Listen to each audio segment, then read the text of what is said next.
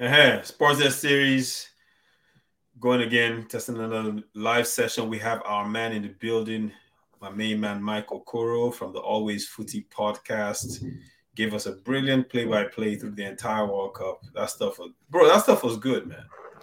Thank you, brother. Thank you very yeah, much. man. I mean, yeah. If if if anyone missed any of the games and they ended up listening to your podcast, they would get a very beautiful breakdown of what happened, how it happened.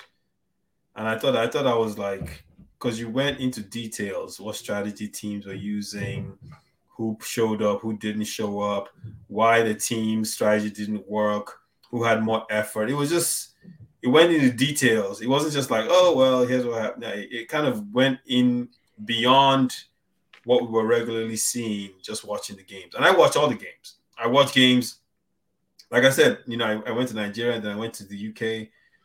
Most of the games I watched were in Nigeria. Then I came back and I watched like the, I think the semifinal and final. I was in the UK. Um, mm. Yeah, man. So it was it was pretty good.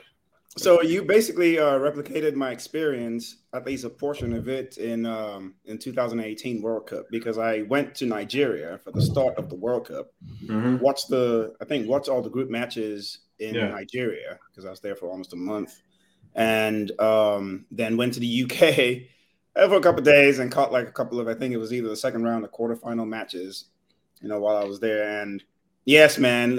one thing I want to say is if, if, for those of us who live in the diaspora outside of Nigeria, when you go back home and you watch these games, especially Nigerian matches live in these um, the beer parlors that show the games and whatnot, it's a different feeling, different experience. It's, it's, it's, not the same as when we live here in North America and we go to bars with our friends or we're watching the games at yeah. home. It's a completely different, even inside of Europe. Like when I went to London, I went to a bar to watch. Uh, I think I believe it was the quarterfinal match between Denmark and I can't maybe Korea. I don't remember honestly, but it was a game that went to penalty kicks and, and just being inside this the, the bar with people just whether with written interest or not, but just fans of the game, you know, real real fans of the game, so to speak. Real fans, real fans different, Different experience, my brother. Complete. So I I feel I feel your joy and the energy and passion that you felt, just especially because England was in it all the way up to the quarterfinals.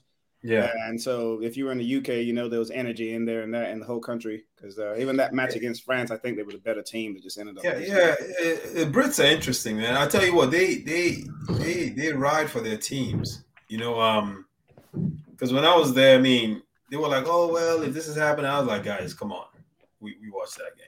one team was a better team, you know. But but they would ride for their team even despite that, and talk about you know the different players and you know it, it, it, you, could tell and i'm talking about even people that were immigrants to the uk you know um you know they were, they were waving that uk flag proudly.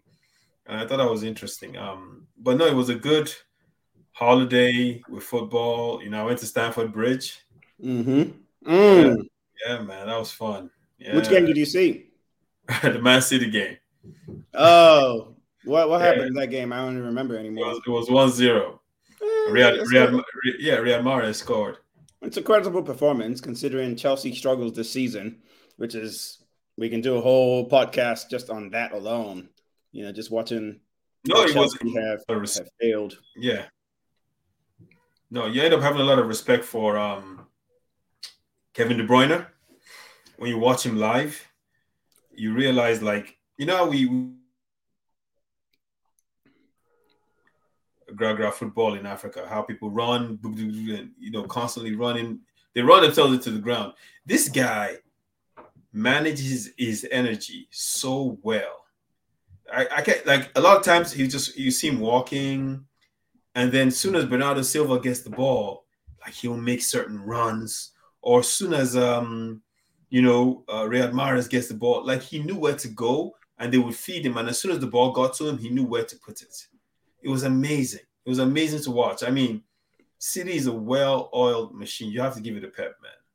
No, no, no, for sure, for sure. And again, it seems like you and I are just sort of experiencing similar things. So last year, I went to two games. One was a Premier League match between Arsenal and Man United, and that was towards the end of the season. I think it was like in yeah. April, uh, mid-April, late April, if I remember, or early April, whatever it was. But you know, towards the ending of the season, where teams are starting to fight for those positions, and at the time, that match between Arsenal and Man U was a top four battle. You know, like basically whoever lost that game was going to be knocked out.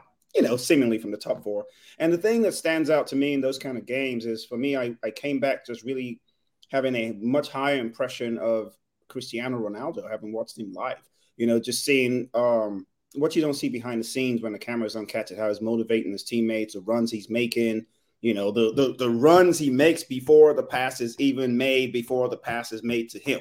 So um, yeah, I understand. And then I went to Manchester to go watch the semifinals of the um, Champions League match between Real Madrid and Man City. And that to me, I don't think there's any, there was any higher quality match in football last in club football last year, whether it's Champions League or, or leagues. And that game ended 4 3. But everything you just said about De Bruyne is very apt. You know, he, he's a solid player, man. He, yeah. The level of intelligence is there. He sees passes before other players, even before the players can make the runs.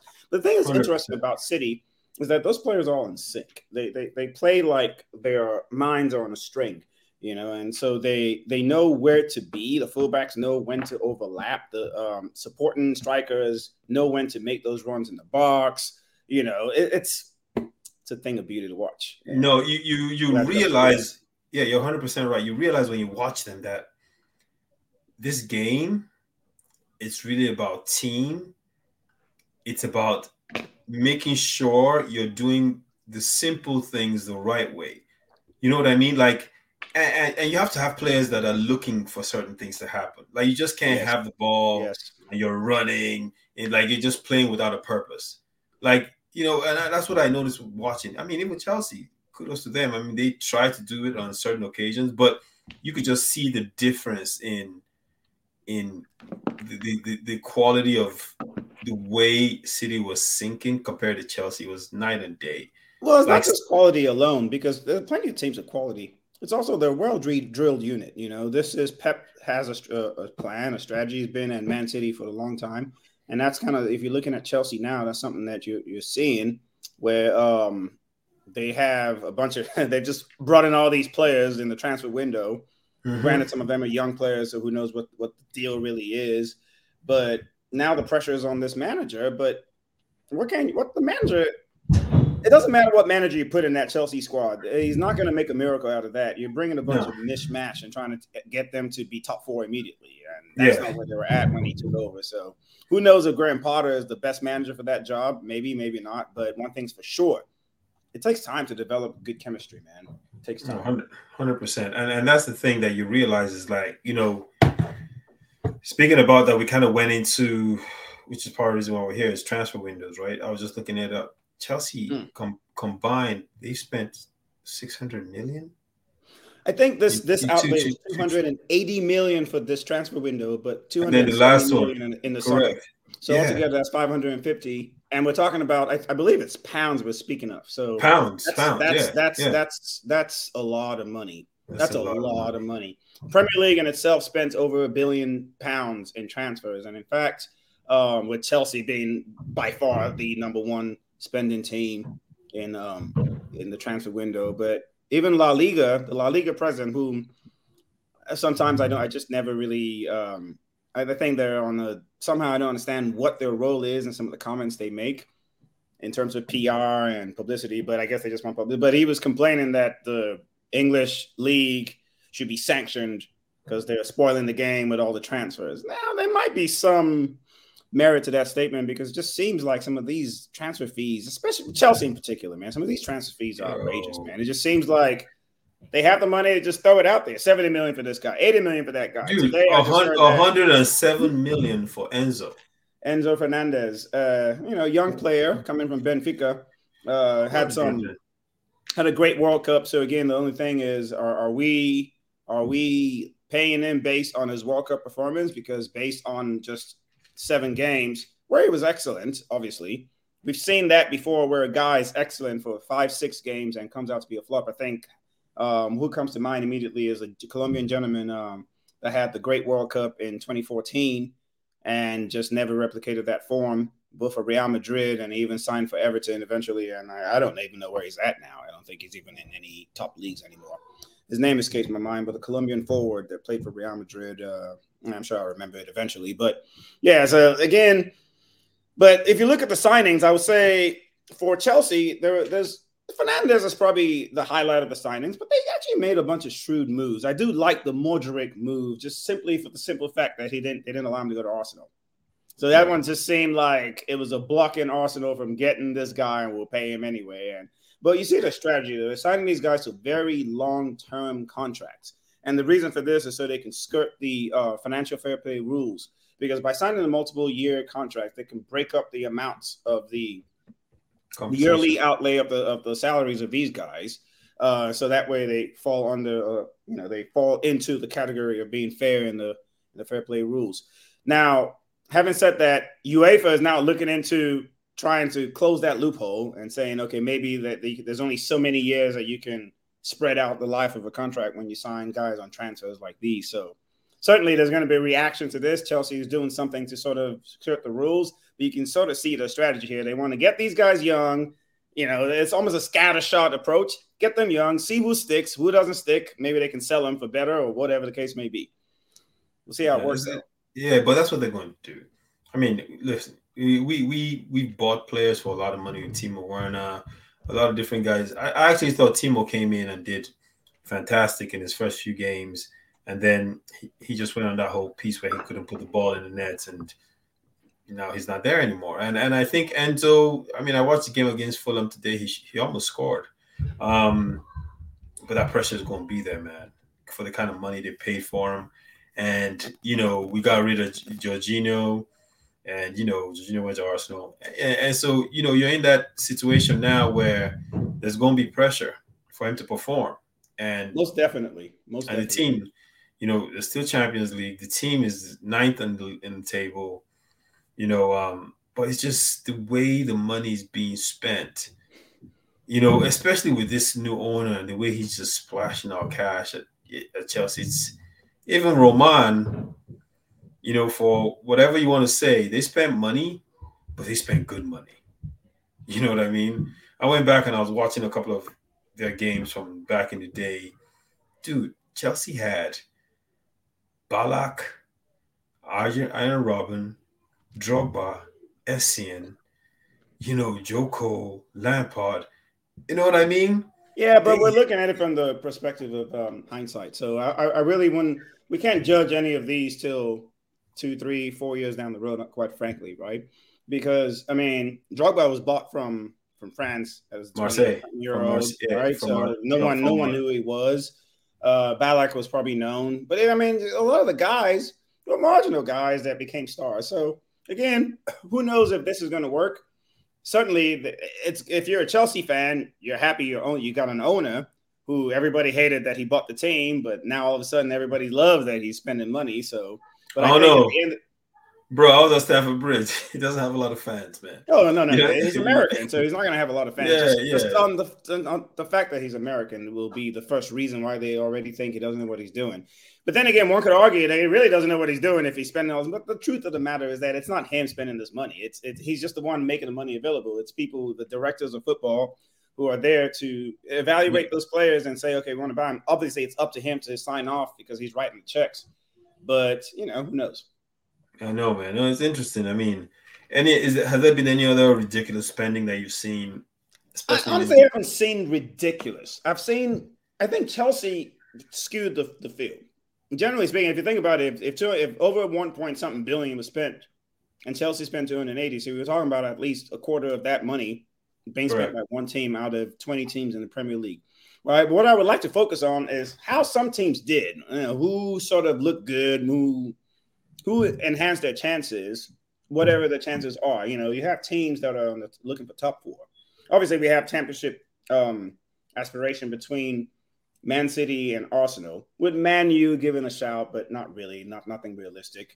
Uh, you have top four, and then obviously, if you add the other teams, Man U, Tottenham, Chelsea, Newcastle United, I don't know if there's anyone else you want to add throw into the mix, but those are the teams that you look at and challenge the top four. In that group, I think Arsenal was in first place, and I think they did themselves a solid getting two. They, they wanted more. They obviously wanted Mudryk, couldn't get him because Arsenal, uh, Chelsea got him. because they wouldn't spend more. Which okay Correct. makes sense. Yeah. But they got players that can play now, Yeah. that are established, and uh, and they're bringing them in as backups. So that makes their to me, they enhance their squad in a solid manner. We're getting Leandro Trossard, so he can come in and fill in for um, Martinelli. Injuries are going to happen, so you know you have somebody. And Trossard can play multiple positions. He can play a little bit in the midfield. He could play on the left wing. Uh, you bring in Jorginho from Chelsea. Obviously, Chelsea wasn't really using him much anymore of late.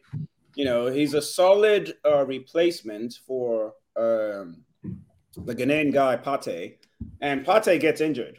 That one's for sure. It's almost guaranteed that he's going to get injured, lose a couple of weeks on the sideline. So Jorginho is, or even if he doesn't get injured, give him some rest because they're going to be the games are going to come in thick as um as time goes. So I think I think Arsenal did very very very good bit of business.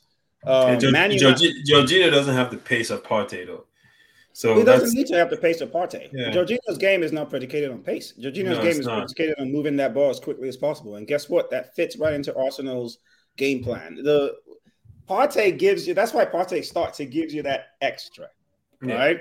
A little bit. Even though I think his passing is not as crisp as I would like it to be, but he can shoot long range. Um, his physicality is something that Arsenal clearly lacked. And when they got him last year, or maybe the year before on loan, and then he started last season. I can't remember exactly the timeline. Timeline, but he start last year was his first full season with Arsenal. A huge difference when he was playing and when he got injured and was out. Yeah. In fact, Arsenal lost top four. One can even argue that as a result of Thomas Partey not being around to clean up for them and cover that front that back four. So getting somebody who can back him up at least serviceably is is sort of a big deal. Yeah, no, hundred percent, man. Um, we got joined by my man Chris from Orlando, Florida. Chris, Yeah. Yes, yes, yes, yes, yes, yes, yes. Chelsea for life. How you guys doing? Chris, how are you? I'm blessed, man. I'm very well. Sorry, I just got off work. I had to. I couldn't miss this. I wanted to hop in real quick. You know. no, man, yeah, man. Chris, welcome, welcome to Sports Desk.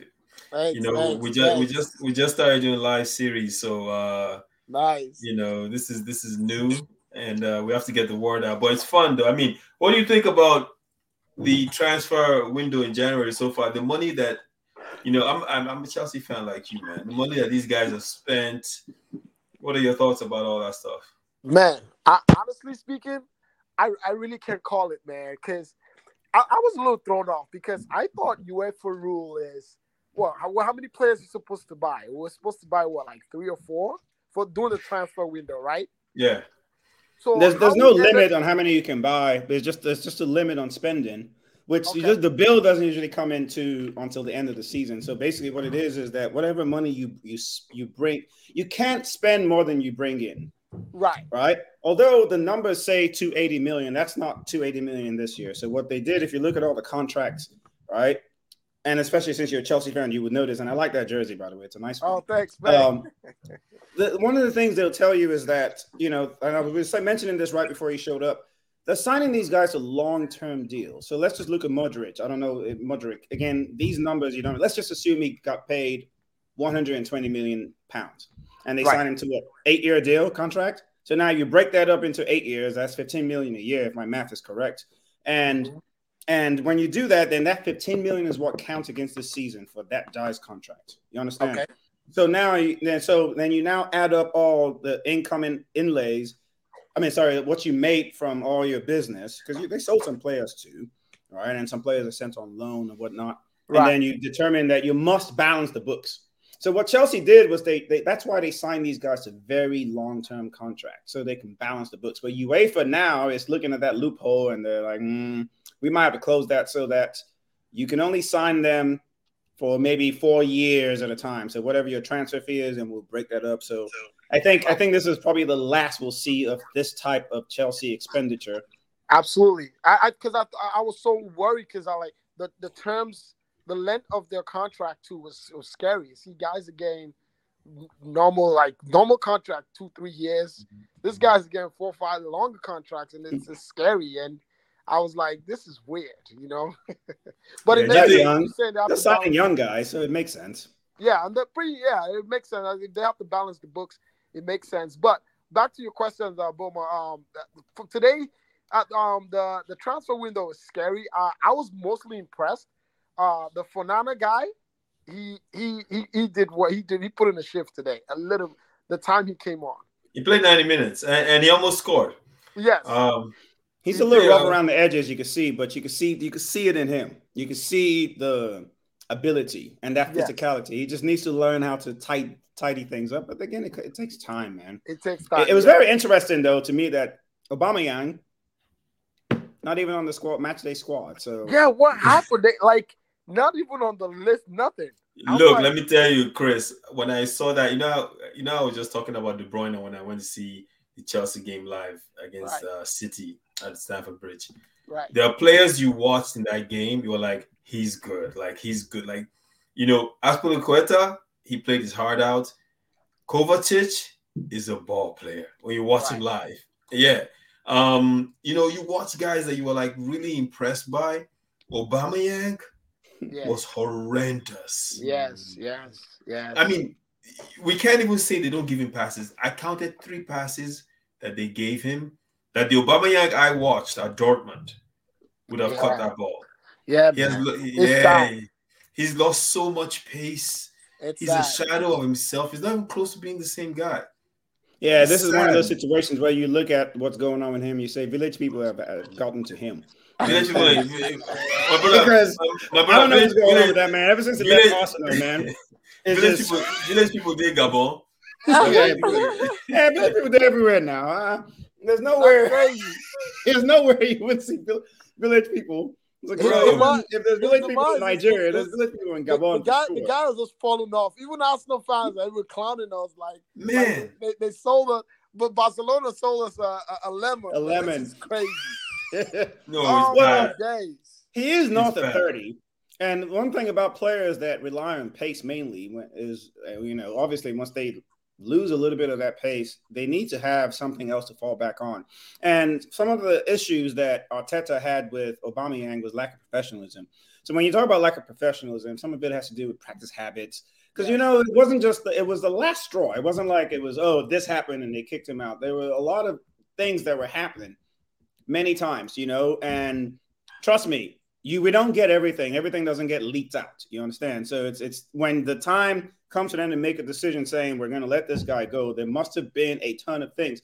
But when you tell me somebody's unprofessional, the first thing I think of is he like probably has bad practice habits. Yeah. You know, probably doesn't pay attention to small details like how what are you doing with your body?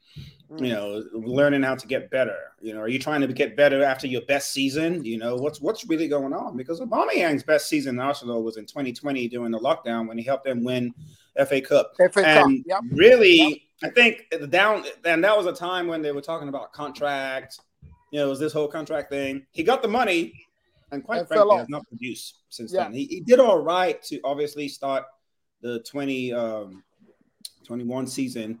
You know, he was on the bench. I think he was injured or had COVID or something like that. He didn't start out the season, came back. Arsenal, you know, Arsenal lost their first five matches, I believe, in that season. And then mm-hmm. they bounced back. In fact, for them to have even been in the top four conversation was a testament to Arteta's uh, skills.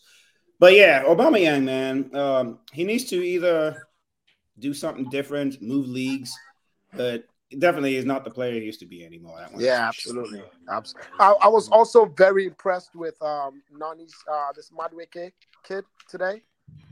He he yeah. was he was he was impressed. He was he he he he tormented them on that right flank. It was it was I was impressed. His his his his ball he's he has ball IQ and the way he he moves the ball with the left foot and he's he's good. He's really good. I was no, impressed. he's uh he, he has he has talent for sure. I, I, actually I actually saw him when he was with PSV Eindhoven.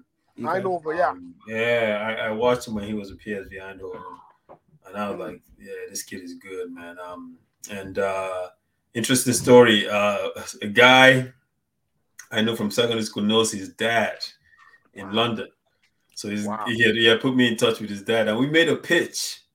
We actually wow. made it. Yeah, we actually made a pitch to his dad um, to represent him. But his dad he, was like, "Oh, kid is young. He's only twenty. He just turned twenty. Yeah, yeah, yeah. He was young. What does that say? his dad said he already had an agent, but that you know, you know the whole spiel up. Yeah. Oh, okay, okay, okay. Hmm. Let's keep you talking. Got, got I, try, man. We tried. That would have been that would have been a, a good. We tried. Good signing, you know, and, and, so when the boy came on today, I just started laughing. you know what I mean? Wow. But we tried to try to make a pitch for him, but he's at PSV. You should see his highlights, man. He's even uh yeah. Yeah, I, I saw. I went today after his game today. I went to YouTube and I just put in uh his highlights. Yo, the boy, the boy, the boy has some skills. Yeah, he does. He has skills. He, but, but I mean, when I went there, I mean, it seems like Chelsea Chelsea likes Igbo Igbo boys now, man. Because uh, Chukwuemeka, Chukwuemeka, when I went to that game, those ones aren't Igbo boys. I already told you they want to play for England, so we don't. Is, have, no, no. no, they already, already told you Nigeria is not an not an option for them. I guess maybe Biafra, hopefully. But bro, but bro, but bro, but, but, but bro, think about it though. Olise, um, Eze, now this Madueke, Chukwuemeka, um, all these guys, man. Imagine if but, but, but Chukwuemeka is not Britain. He's uh he's he's from he's um Austrian. Bel- Dutch. Belgian Austria. or something? Austria. Austria, Austrian, yeah, one of those countries I know. Yeah, Imagine you can choose Austria over Nigeria. That tells you something. That tells you everything you need to know. They're gonna choose Austria over Nigeria, it's and Austria. you're saying that at 20 years old. That says I, everything. I, actually, he's younger. He's he's 18. Yeah, he's young. He's even, even worse. Even, even worse. worse. Even worse. But Boma, to to your point, uh, what you let's go back to like what you were just saying about the, the the number of Nigerian players that are out, like the Olise, the Chukwuemekas, the the all these Eze, guys, Eberechi Eze, Eze, yes, all these guys, man, yeah, these guys, they're, they're talents, more, man. hell, hell, those they're fantastic. You know, look at look at um, oh boy from Arsenal, like, he, he, had the best World Cup to me on the English team. Saka, Saka, Bukayo. Saka. Yeah, yeah. Saka, yeah. So, so, so, I mean, when you look at it from yeah. that standpoint, these guys, these guys are out there. Imagine if, you know, I mean, I don't want to imagine if they all came play for Nigeria because end of the day, they you know because my my argument on this has always been they won't be fully dialed in. Right. You know, they don't have an affinity with that jersey. They if you if you ask most of them what's Green Eagles, they'll be like, I don't know. Absolutely, absolutely. you know what I mean? Not just that too. It's like also, I mean, but there is there's some, something to be said. Um, I think I forget who said that just very recently, man, when they were saying, "Oh, it was uh, you know, the Nigerian under twenty team is getting ready for the under twenty Afcon that starts on February nineteenth." All right, and um, they just actually just played a friendly match today against Zambia and beat them four two. Um, but the coaches was it the coaches or maybe some pundits? They invited a couple of gentlemen from England. They had actually quite about five or six European uh, guys come in, European born players come in to come uh, represent, you know, fight for a spot. But most of those guys were sent home. I think they only kept maybe one or two. One of them might even be a goalkeeper, and the other one, I don't know, whatever. And the question is that yes, these guys are skillful, no doubt about it, but they don't have the African mentality and the ruggedness that is required to play these matches. And I think we understand what that means. Although some some people are skeptical about that and saying they didn't bribe. That's why they're sending them back. So there might be some truth to that too. Uh, I wouldn't I wouldn't discount that. But I also think, yes, there is that aspect where some of these guys, and you see that with a couple of the players that come in. You saw that with Calvin Bassey when he first played. Uh, you saw that a little bit with um, even William Troost-Ekong when he first started, although he rounded out a little bit, even you know, although now I think he's not up to par, if you ask me. But especially defenders, especially you even saw that a little bit with Ademola Lookman when he played Lookman. his first couple of matches yep. with, against Ghana, which have been the only games he played. They, they threw him right into the fray in the highest level competition you could possibly have in this African level. But it's different, man. They have to come out here and play in the African heat. They're not used to. Even our guys that have been playing in Europe struggle with that heat when they first come. They have to acclimatize. And then the other part is that ruggedness and the referees allowing anything to go in Africa. You know, rugged tackles, and then just the physical nature of the game. That's not what you've been used to playing. You're used to technical playing, you will be type style. It's going to be tough for you to translate that. And if you have that so many of those players on the team at once, it throws off the balance of the team. Yeah, they might be more skillful. Here's another thing: the type of pitches we play on those rough bouncing mm. pitches. Those guys aren't yeah. used to that for sure. It takes a special type of skill to play on those kind of pitches, which yes. our guys have been doing since time immemorial. So I, I, I totally agree with that. So I, to me, I agree with what you said, Boma. If you put too many of those guys and you lose the identity of the country, right? That that identity that your country yes. has, but also that it takes takes some time to acclimatize to the game, and some never do. Yeah, no, yeah. no, it's a it's a good point. And speaking about that, when you look at like the other piece that we had talk about, uh, you know, the Victor Osimhen. You know, Os- Osimhen is one of those guys. Whether you watch him at Napoli or you watch him at Super Eagles, you see the same thing. The intensity, the the the, the, I, I'm telling you, man, the way he plays the game, he's an intense individual, man. Like when he plays for Nigeria, like that Ghana qualifier, he was he was like was he was the only one on the pitch that was trying to make something happen. You could see him like at one point calling his teammates, "Let's go and win this game." You know, right. and he, when he wears that jersey, he represented Nigeria in under 17. He's doing it again now. And the question is, I've been looking at a bunch of different strikers, man. I mean, can you name a bunch that are better than Osimhen right now in Europe? Um, if you want to say a bunch, the answer is emphatically no. But I thought the question we were asking is whether he's the best forward in Europe. Is he though? Is he okay, the best? So because, is Victor Osimhen the best striker in Europe right now? Because I think, I think saying yes or no would be a disservice to our fans who might be watching or whoever watches this now or later. I think maybe the best thing to do is to see where what stratosphere is he in. Right, who are the who are considered the best forwards in all of Europe? So I did something really fast. I went and looked at the the list of uh, top scorers in all the leagues we have, and I didn't just pick oh because you scored the most goals, I'm going to put you in this list. But I just picked top scorers uh, within a certain age, under a certain age, and also with a certain pedigree. To say, okay, let's compare these guys and let's see how they compare. One thing I have to say, I think I think everyone would agree the best forward in Europe is Erling Haaland. Yeah, there's no there's no doubt in that. Yeah, so I guess the argument would say if Osimhen plays in this team, then he was scoring now. But Haaland's been scoring goals for fun since forever. Yep. So let's let's let's let's let's dead let's dead that argument. Haaland is the best forward, center forward in Europe, in the world, to me. But if you look at Italy, where Osimhen plays, the top scorers of comparisons will be. And again, I wanted to eh, just leave it at forwards, center forwards, and maybe some forward wide players that score lots of goals, you know, with skill. So Osimhen has 14. Lookman, 12. Rafael Leao from Portugal, eight goals for AC Milan. I had to add this guy, Kvara.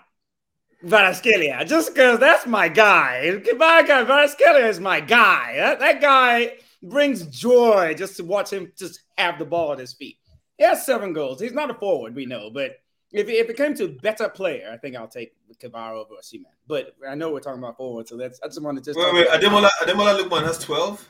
Ademola is number two in Italy with twelve goals. You, haven't been following the kind of season. No, uh, he's. Oh, I've been, I've been missing his games. By yeah. far the best player of Atalanta, by far, by oh. far. And Atalanta themselves, they're silently creeping up in the standings in Serie A. Um, and then although this gentleman is down the list, but mainly he's because he's been injured. Uh, Vlahovic, that plays for Juventus, he's 21 years old. So it's really Vlahovic, Leao, and Osimhen that have been the three young forwards in Italy that everyone talks about. In that bunch, I think I'll take Osimhen in over any one of those guys. No, Osimhen, Osimhen, Osimhen is a problem. Oof. He's a savage. He's, he's a problem. Savage.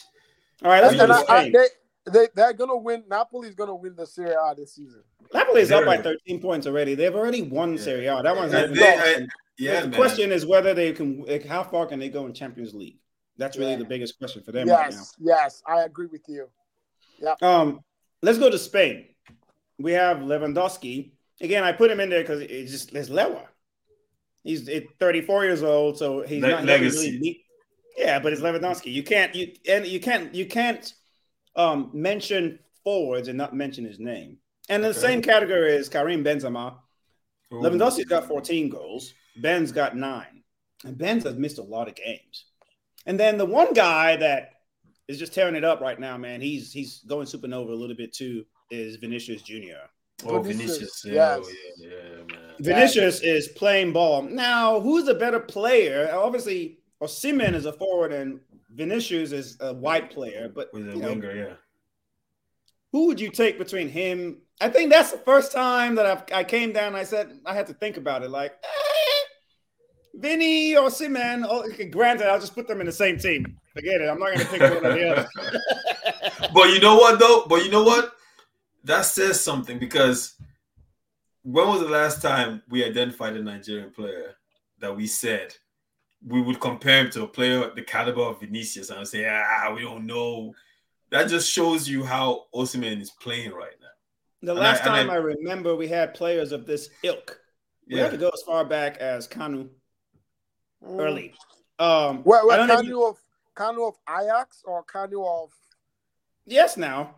That Kanu name. The Ajax okay. Kanu carries on. That's, that's definitely okay. Kanu of Ajax now. Okay. Um, league players. I think if anything is like um Obago when he was in Italy. He had that one or two years. No one was consistent like that. You even think of I know a lot of people wouldn't like this, but Yakubu as a scorer. All right, but not Yakubu is nowhere near the player that Siemens feed like the yak and he will score. Um, yeah, in Europe anyway. Um, and then even position player wise, and Vincent Enyeama, in those couple years, he was in in France in Lille when he was just tearing it up as with almost got the record for the most shutouts, uh, longest number of minutes without conceding a goal, won the um the glove or whatever they call that award they give in um, in in in France, and obviously won the best African player award. You know, and Enyeama was almost world class, if not world class, at least at some point for as a goal as a, as a goalkeeper, as a goalkeeper. which is, un, which is un, yeah. So yeah. Yeah, but yeah. So okay, so that's a good one. Let's go to England. Actually, let's leave England for last because I think that one everybody will be. Let's go to uh, France. Now, again, I don't know if you guys are paying attention, but I watch the French league because of all the top five leagues. To me, it's the most fun league to watch to see developing players. They, they young that's, players that's coming up. Top 5 100%. leagues developing league. It's France and then Holland, I think. But Holland is not top five, but uh, that's the league where top five teams will go get guys that are ready to play, plug and play in, in Premier League in Spain. Folarin Balogun. Have you guys heard about this guy? Yeah. I've, I've heard about I, it, but I, I, think, I haven't seen his game. I haven't seen any of his game. Listen, to me, for Folarin Balogun, I think I feel if he wanted to make a name for himself, he would have fought for his position at Arsenal. That's my take my brother, Chris. Uh, yeah. Uh, is he not making a name for himself now? I mean, but not not on the Premier League level. Who cares? He's the top scorer in freaking Ligue 1, where Messi plays, Mbappe plays brother, right now. Brother, he listen, scored, he scored a hat trick. He scored a hat trick just this, yesterday. Lacazette, Lacazette was the top scorer at Lyon before he came to Arsenal. And what happened? But guess what? That's how Lacazette, but like Lacazette had a fine career now. What are you talking no, about? no, no, no, no, no, not in the Premier League, brother. Oh no, no, no. Lacazette had a decent career. It wasn't a in, star in, in, in Ligue 1, yes. In, no, no, no. I, I, Chris, Chris, Lacazette was not a superstar, but everyone can't be a superstar. But Lacazette held his own in the Premier League. He put up, he put up numbers. He was it was serviceable until the last maybe the last year when he wasn't getting playing time anymore because they brought in guys that were better than him. There's no like I said, I can't think his leave. expectation what people expected from him coming from Lyon as a top. Mm-hmm. Yo, there was a time Lacazette was beating wars. Teams were beating for him like crazy. Well, bro, my brother, did Lacazette make a name for himself or not? In Lyon, in France, yeah, not he in made, England. No, he made a name for himself in world football. He was a French national team player. You know what I mean? I mean, he's he's past 30 now. So now him going back to France is exactly exactly how I feel Nigerian players should do anyway if we have a league. You go play in Europe, come back and play in a league in your last couple of years. Why you here's, another, here's why I beg to differ there. If Lacazette made a name for himself in England, Lacazette was in Arsenal for two World Cups. He never got picked for one. I think one of them he was injured. Let's be honest. And then Which the second, the, the, the, I, think, I think the first one he was injured. The um, which one? 2018. Yeah, but see, look again. I'm not saying I, I started by saying he's not the best player in the world, but yeah, he's a he made his name, and he was talking about France. This is the best team in the world. They won the World Cup. Yeah, it's no, and they had they have look at the players. It's not like he was uh second fiddle to scrubs. second fiddle to Mbappe and guys like Giroud. No, no, no. Listen, now him and Giroud, for instance, Giroud is way Giroud is a little older than him, Giroud has made his name in France and in England. My brother, Lacazette has made his name in France and England. You can't deny that. Everyone knows who Lacazette is. Again, I have to emphasize when you say make a name, are you looking for a world beater? No, Lacazette doesn't have to be a world beater. But anyway, let's go back to this conversation, Ryan, because I think with the argument sure. Lacazette, we may never convince each other. But for Folarin Balogun, his decision has been great. He's playing for ball. He's saying yeah. stay at Arsenal. He's not getting on the field. Eddie Nketiah is in the uh, above him in the pecking order. And Nketiah himself is only playing because Javier Jesus is hurt. hurt right? Yeah. If Javier Jesus wasn't hurt, Nketiah would be getting scrub minutes. And yeah. at best, Balogun would have been loaned out to Newcastle United, or maybe not even Newcastle now because Newcastle is good now. They've been loaned out to somebody who is in, a, in the bottom half of the table. And those aren't even great, always necessary. I mean, it's good for you to play because it developed guys like Lukaku uh, and a bunch of other guys that went and played in those smaller teams before they came up and played for the big Chelseas and Manchester Uniteds. But my brother, Osimhen started in France.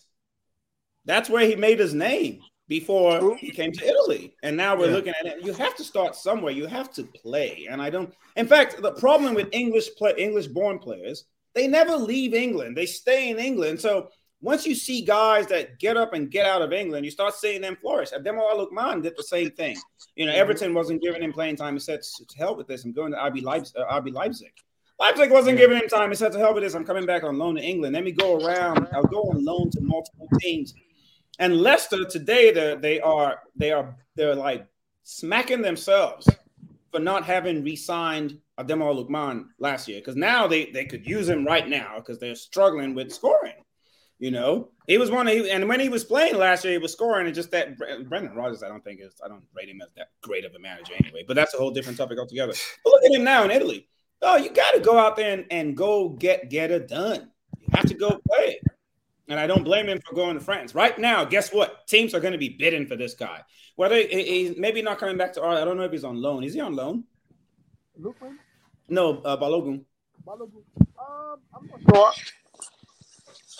I'm not okay. Whatever the case may. Yeah, he's on loan. He, he's I on loan. guarantee you that he's on loan. Bidding, bidding war for him at some point in the next year or so if he keeps up this form. So that's a good thing for.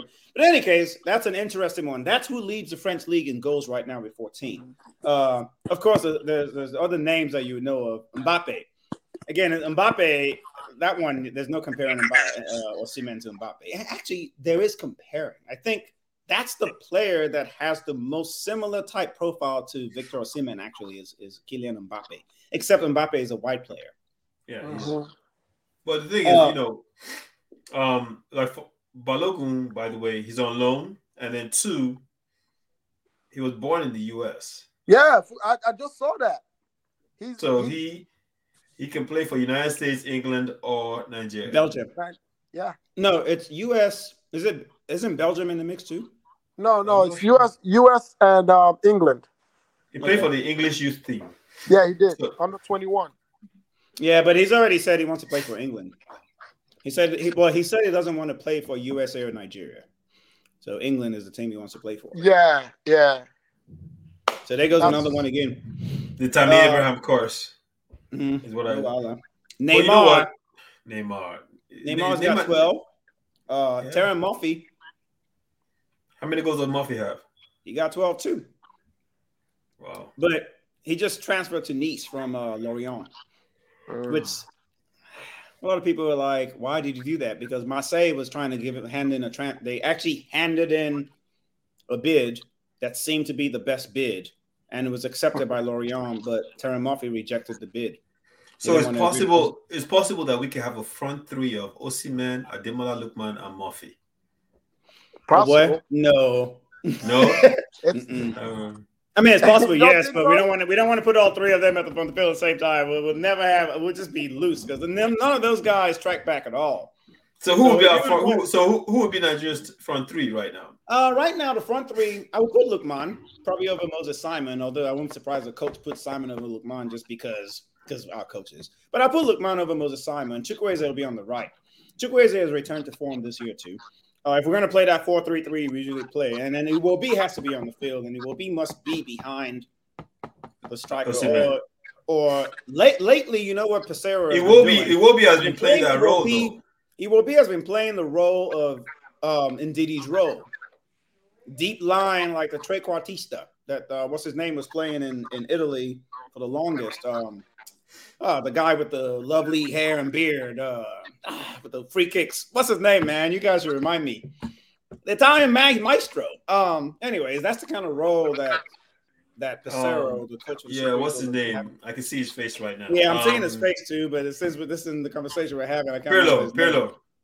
Andrea Pirlo. Andrea that's Pirlo. The, that's that's the role that Iwobi is playing in the Super Eagles, and kind of sort of even in Everton with Frank Lampard, kind of played a little bit of that, just a little bit hybrid of that role. He, was uh, almost playing box to box. Yeah, I like, I like useless wing back position that the position. former coach had him playing yeah. out of position. But anyway, he has thrived, and I'm really. I love, I love how Lampard is using him. Lampard is well, not him. well. Lampard is is not the operative word. Lampard well, was, was operative sorry. word. Yeah, Lampard was so, using him.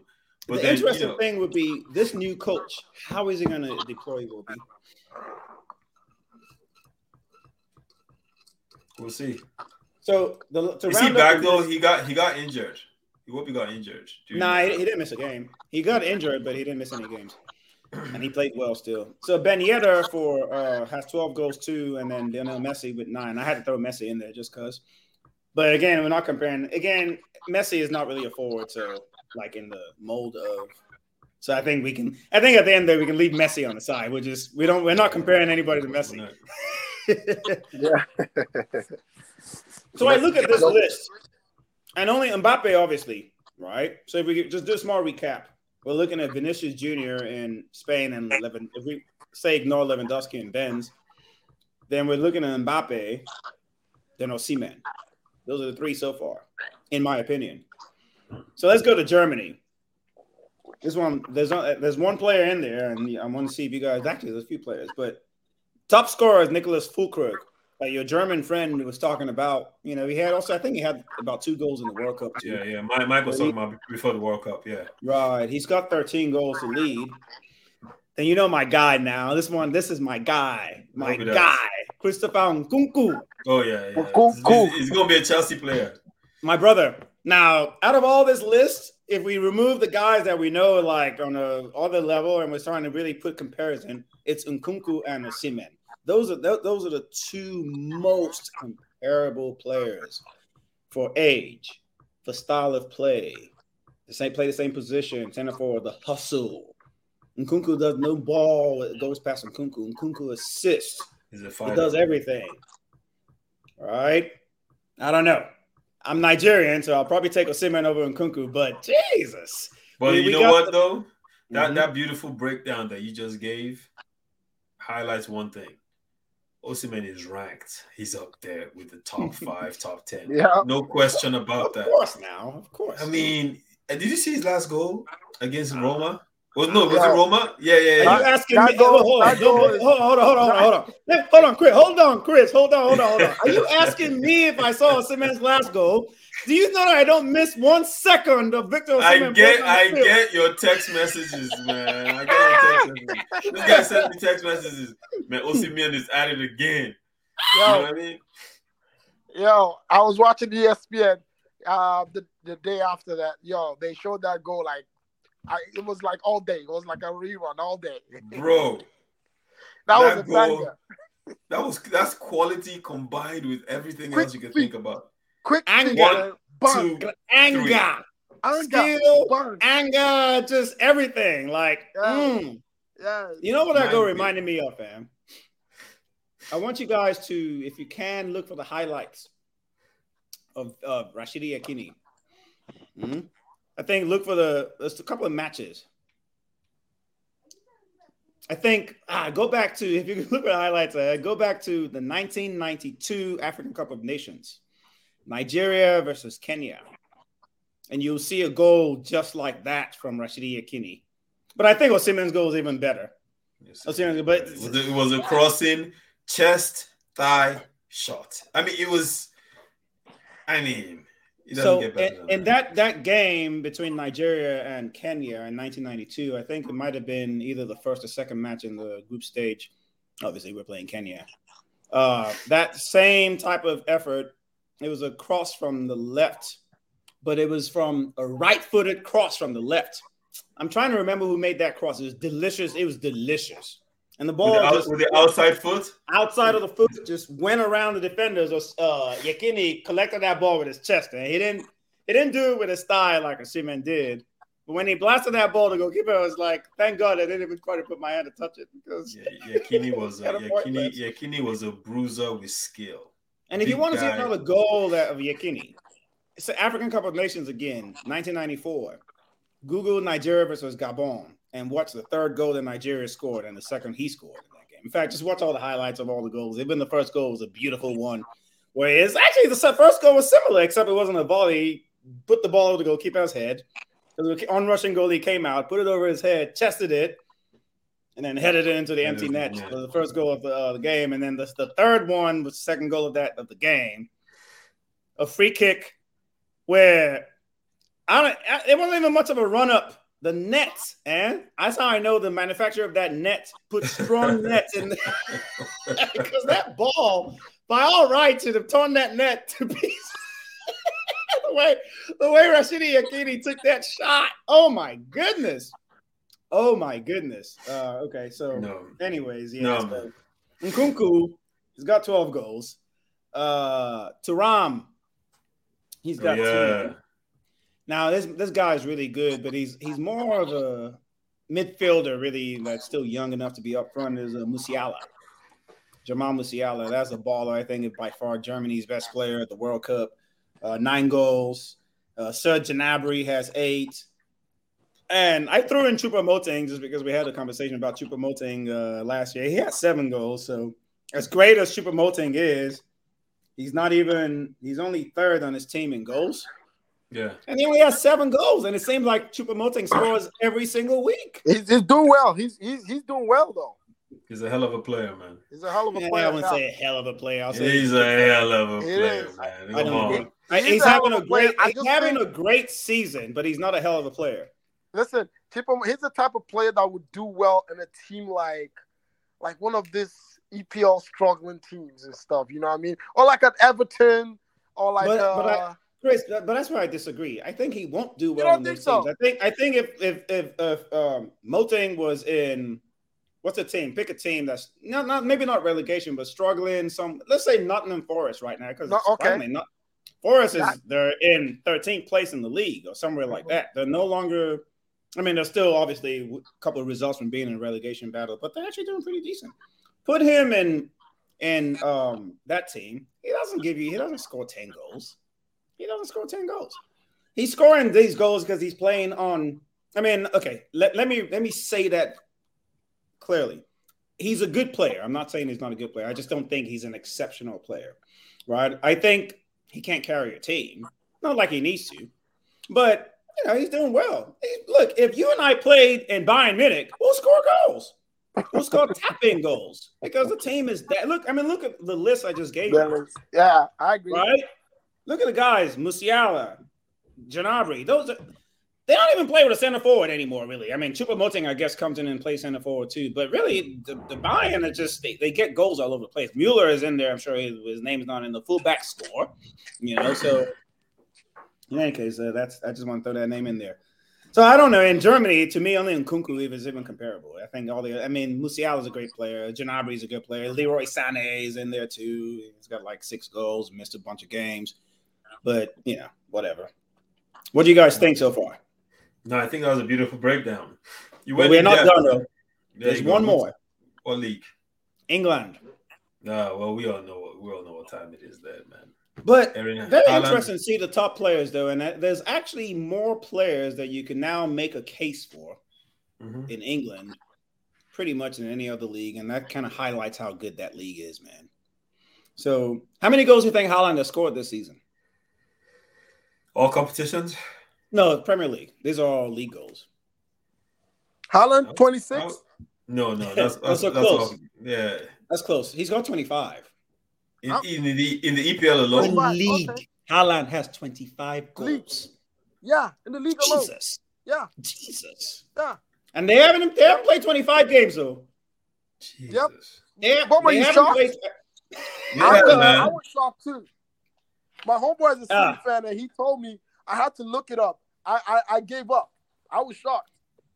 So but you know what? It doesn't surprise me because at the start of the season, remember he was having braces, hat tricks, braces, hat tricks. So at, at week at week, I think week seven or week eight, he has already clocked like 15 goals. Yeah. In the league. The thing wow. about the thing about Haaland, Haaland is just knows where the goal is at. Haaland could wake up out of bed with his eyes still closed and he'll score without even knowing. He just, knows where the goal is at. Now, the, the thing about Haaland's game, surprisingly, he's not very proficient as a header of the ball.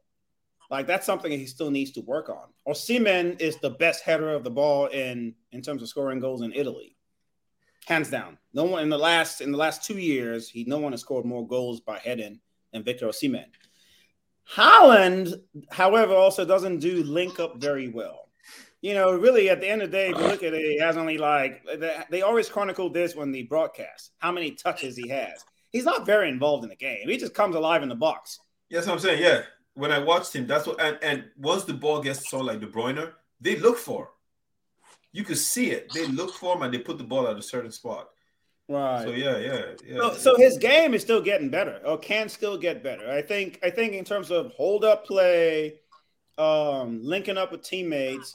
I think that's also where Osimhen needs to work on a little bit. That link up play, he can clean that up. But I think Osimhen's already better than Haaland at that and heading. But I think Haaland is just a better natural finisher of the of the. You know, if Haaland sees the white of the eyes of the goalkeeper, it's guaranteed that the ball. In fact, the goalkeeper already knows that the ball's in the back of the net. So that's just and and it doesn't it he doesn't miss too many chances, which Osimhen can clean up. He misses some some chances, um, take some wild shots, but that's that's any forward. Uh, the other guy is Ivan Toney. That's who's in third place in um in England. He's got 13 goals. I put Ivan Toney in here. Clearly, I think we all can agree that Ivan Toney is not the same skill level of the the other guys we talked about, uh, Osimhen. But I actually wanted to kind of give him some love, man, because that guy been balling the last couple of seasons. But I don't right. think he gets the kind of recognition that he deserves to get because he plays for a team like Brentford. Mm. and, that's, uh, a, that's, a, that's a good breakdown. Who who's second in EPL after Haaland? Second is Harry Kane with 16 Harry goals. Kane. I mean, no, we don't need to. it's Harry Kane, you know. Is now the question is: Is Harry is Harry Osimhen better than Harry Kane? Mm. I, I, if I was a coach, I, I would prefer Osimhen over Harry Kane. I don't think so. I don't agree with that. I believe um Harry Kane is a finish a good finisher compared to Osimhen. Hey, just quick. Sorry, guys. I just added my boy, Mr. Wally. Wally, this is Roma. Welcome uh, in. Welcome, Hi, guys. From Dallas. Yeah, how you guys doing, man? We are yeah, good, what, what, How would you break them down? Now, why would you say Harry Kane is a better striker than Harry Kane? Is a way better striker in the sense that I mean, Kane has shown in the past couple of seasons, say four or five seasons, how top striker he is. Osimhen is just shining for the first time in in Italy, and then everybody's shouting about him being one of the top strikers in the world. I agree that he's. I mean, he's still young. He has time on his hands. He's gonna improve definitely. But Harry Kane is a way. It, Harry Kane is a total finisher. He comes to the midfield, get the ball. He's, he's, he's I mean, he's link up play, his intelligence is top notch. Let's let's let's not. Let's no, no, you're, you're you're right about all those things. Um, but you also know Osimhen scored a lot of goals. How many goals Osimhen scored last season? Osimhen scored 14 goals last season, but he, he was, he was up there too. Bunch of games, a bunch of yeah, games. Yeah, he missed a bunch so of games. Mr. GB, that's what your yes, name sir. says. Yes, sir. So uh, you're absolutely correct that I, I agree, agree with you. I think Harry Kane is the better product right now in terms of finished products, right? Um, I, I it's just you know, it's Harry Kane. He has a body of work that we've seen, but I disagree with you that Osimhen just starts doing it this year. Osimhen did it last year. He did it a year before. The only difference was that um, two differences. One, injuries. He didn't play as many games, so the the numbers. But the games when he was there, he showed what he was worth. You know, he did it in France. You know, yeah, um, that I mean, one season in France. And if you look at it, you can look at the awards he was receiving in all those places. That tells you that they recognize, even with the injury shortened seasons, he was still getting voted either best split, best young player, young player um, yeah, yeah, young player. Uh, mo- mo- most number of headed goals last year uh, in, in Serie A, with and missing up more than six weeks due to a fractured cheekbone. Um, in France, top scorer in in France. I think he was a top scorer in that one season he was there, and at least led Lille in number of goals, you know, and whatnot, and won the African Player of the Year in France in that one season he was there. So, mm-hmm. you know, so I wouldn't say he just did it. I think Osimhen has has has shown over the years of progression. It's just now this is the first season where one, he's stayed relatively healthy. Two, the team is starting to play for him right? That change between Lorenzo Insigne on the left and Kvara Kvaratskhelia, the biggest difference. Last year, when Insigne had the ball on the left, he's cutting inside, a right-footed player cutting inside, he's looking to shoot. He was never looking to pass to Osimhen, and Osimhen was always very frustrated, right? Because they weren't giving, they just they wouldn't look for Osimhen, and he would make those runs, bully defenders, wouldn't get the ball. This year, Kvara gets the ball, heads up, heads up. might dribble one or two. Is, look, is looking for Victor immediately. Yep. So you're seeing the difference, and so now we're seeing that, and and and also obviously the improvement. You know, he's, he's staying in that I, same team. Yeah. But I also think one more thing that is overlooked is Luciano Spalletti. That guy, that guy is one hell of a coach, and he also brings out offensive football better than any other coach I've seen in Italy over the last twenty years. Because if you look at his uh, Atalanta teams that he had, um, if, I believe it was Atalanta. Uh, if, if, I'm wrong, I apologize. But one of the teams he had prior, they were offensive geniuses, even though they weren't winning anything. But with this Napoli team, you're seeing the complete package. Right. Right. Let me round up this league, uh, this this list, because there's some very interesting players on this list. So we mentioned the top three. Marcus Rashford has nine goals in the Premier League. Somebody you could say you could mention. No, he's, he's had a good. He's had he's had a pretty good season. I've been watching him this season. He's, uh, he's having a he's having a he's having a blast since after the World Cup. Yeah, right. He had a good World Cup. He had a good World yeah, Cup. He had too. a good World Cup. Yeah, he had a good World Cup. Uh, Mohamed Salah got seven goals. Clearly, he's on the downswing. I don't think he's, uh, you know, somebody that I mean, it's still Mo Salah, but I think he's on the downward trend in his career now because he's over that thirty year old hill. Yep. I think thirty one, and he got paid, and just and plus he don't have uh Mane no more.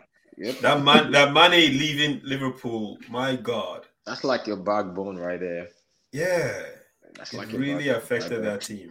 So I added other players to this list they aren't necessarily com- for comparison to Victor Osimhen, but just kind of sort of talking about good players and that play in the forward row. Yeah, I don't think that they are guys that are better than Osimhen or whatnot or better goal scorers. But if you look at Bukayo Saka, you know he does everything for Arsenal. He's got seven goals. He's got multiple assists. Um, but he's also like a young a leader of that team, and he does a lot of things that you can't even necessarily quantify on on on, on stats. Right. I put him in there too a player to watch. Odegaard in the same regard. If you talk about soccer, you can't talk about Odegaard. Odegaard, yeah. Yeah, and then somebody else I put because he's been injured, his numbers are not there, but really he made the biggest difference for Arsenal at the beginning of the season was Gabriel Jesus. Right, he plays center forward. He only got five goals, but he's missed ultimate altogether. It'll be three months that he would have missed. You know, so yeah. if he was healthy, his numbers would be maybe double that amount. He should have about ten goals by now. And one would agree that he's also, you know, a top striker in European football. Again, is he better than Osimhen? I'll leave that up to you guys. And then final guy, and the reason I put him on here is because there was there was that at the beginning of the season, it was a comparison between Victor Osimhen, Vlahovic in from Vlahovic from uh, from Serbia that plays for AC Milan, and Darwin Nunez for Liverpool now. So I just put him on there. He has five goals and he's been looking like a Darwin, flop so far. Darwin Nunez. I I have I have some reservation about that guy. He hasn't impressed me so far in the EPL. But I, I caution everybody to make any quick judgment about Nunez because um, you know it's first season in EPL. You yeah, I agree. I, I agree totally with that. I agree totally with that. I was talking to Chris the other day when he was making it making it buzz about Chelsea bringing in um, Fofana, every Enzo, everybody. I'm like, dude, this is gonna be their first season in EPL. Got to take it easy with them giving you the best in their first season. Normally, p- p- players don't come from other other countries to play in EPL and just boom, they're out there. It's it takes time. Yeah, which is what makes Haaland doing what he does even more exceptional. Exactly. I agree with you. It's just way exceptional. Haaland is breaking all records. Even in, I mean, fantasy Premier League, he's breaking all records. Yeah, it's also it, it, it makes a difference the kind of players that you play with and the kind of system you're going into. When you when you look at that, you know, I was just telling him I, I went to watch City against Chelsea live. When you watch that City team, they're just a well-oiled machine, man. Like you could just tell they do the simple things well. They don't waste balls. They try to conserve energy. When they when you have the ball, they put pressure on you to try to win the ball back immediately. They don't waste any time. They don't waste any energy. And then when Pepsi's guys are getting tired, that game, second half, he brought in um, Riyad Mahrez and Grealish. And, and Riyad Mahrez scores. I mean, it, it the whole game changed. Because yep. once Mahrez came in, the way they played on that right wing changed everything. Everything. The threat level changed. Everything changed. So I mean, that team is just. And then you put you take Haaland, who's already a talented forward, and you put him in a team like that. Hmm. Pep doesn't Pep doesn't make him do anything too extra.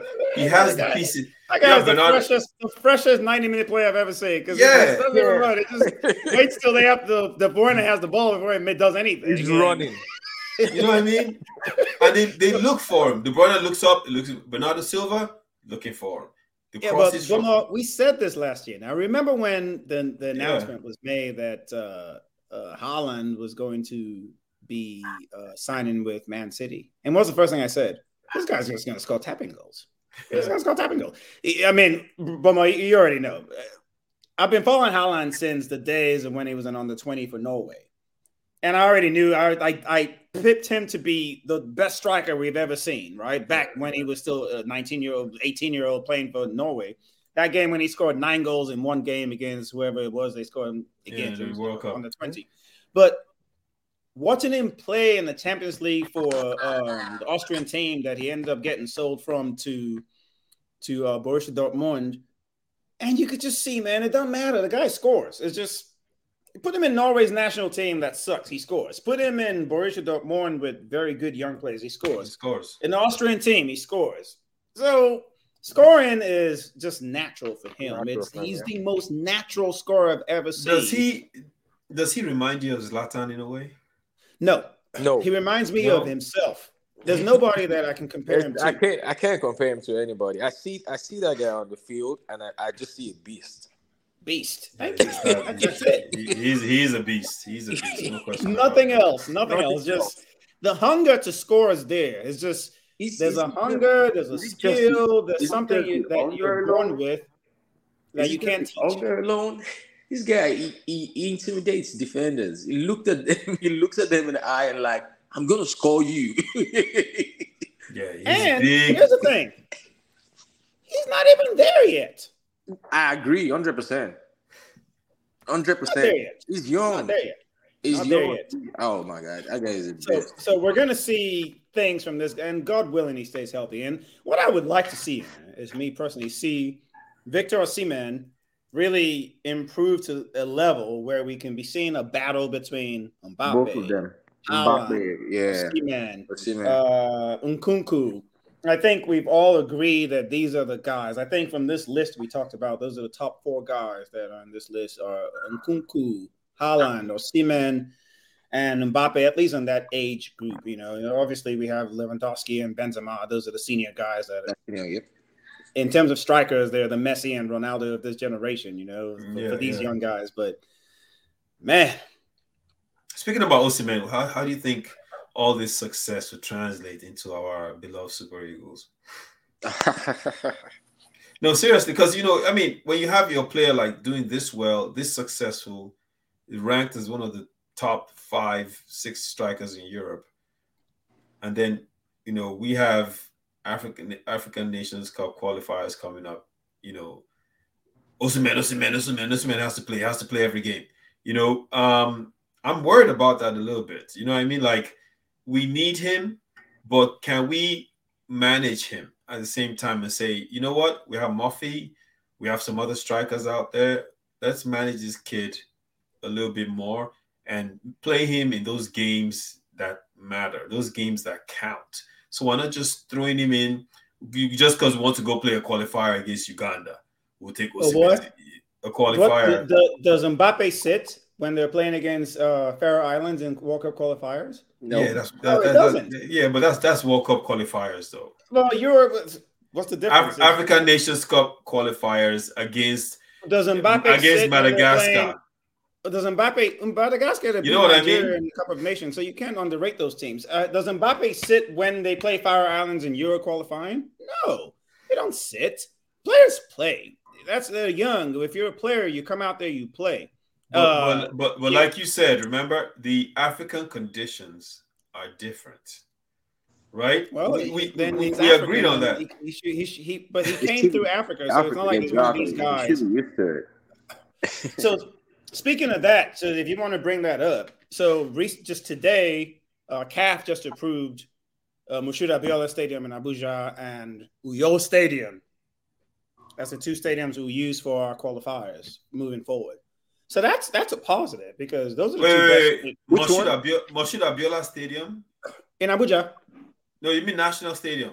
No, Moshood Abiola Stadium. Is it called Moshood Abiola? Did they name that stadium after Moshood Abiola? Yes, they did. They did. That's not. It's never been a national stadium. National stadium is in Surulere. West, which which other which other which other um, stadium did they mention? Uh, I, I, forget the naming, but the one in New York, the one the Super Eagles have played in forever, and look, that's, the, the uh, one the players have been asking for to play in. That's the former gov- best... that, that's the former governor now. What's his name? Um, Godswill Akpabio Stadium. Godswill Akpabio Stadium. Okay. So yeah. so so the players been asking for Uyo. Yeah, we've been taking them to places like Asaba, to Benin, to these Asaba's grass is taller than taller than Victor Osimhen himself. uh, um, Benin Stadium, the, the, less I speak of that staff football field, the better. They take them to to Lagos, not even to the, you know, it's just Teslim Balogun. They take them Teslim, Teslim Balogun. That's so yeah. small, holds 20,000 people. You understand? So it's like, and the field's bouncy. But not like the Abuja Stadium is great or the Rio Stadium is great, but those are the two best pitches we have over the years that we've seen football in Nigeria. So the thing I like that CAF is doing now is if your stadium is not good enough, you won't play at home. So if you're the Republic of Benin, or let's say Sierra Leone, when they took us to that disgraceful Garbage. pitch they took us yeah. to uh, for the qualifiers, you come with that pitch. CAF will tell you, no, we're going to go play the match in Monastir in Algeria, your home match. Right. On right. a good field, or we go to Morocco, Agadir. We go to. We even did a match in Cameroon against um, I, I believe it's Equatorial Guinea or somebody like that that we played in the World Cup. So these countries, it's going to force countries to now start upgrading their facilities. And the fact that Nigeria only has two fields approved says a lot right there because that means right. Teslim Balogun wasn't approved. Uh, Samuel Ogbemudia in Benin wasn't approved, and I don't know the name of the Asaba Stadium. Uh, yeah, Stephen Keshi. Stephen Keshi. Yeah, it wasn't. We it wasn't we we have we have stadiums in every state in that country. Every but yeah, we have stadiums, and we don't have good pitches. Good, good pitches. Yep. Yeah, someone to tell you three, 300 million naira to go renovate grass.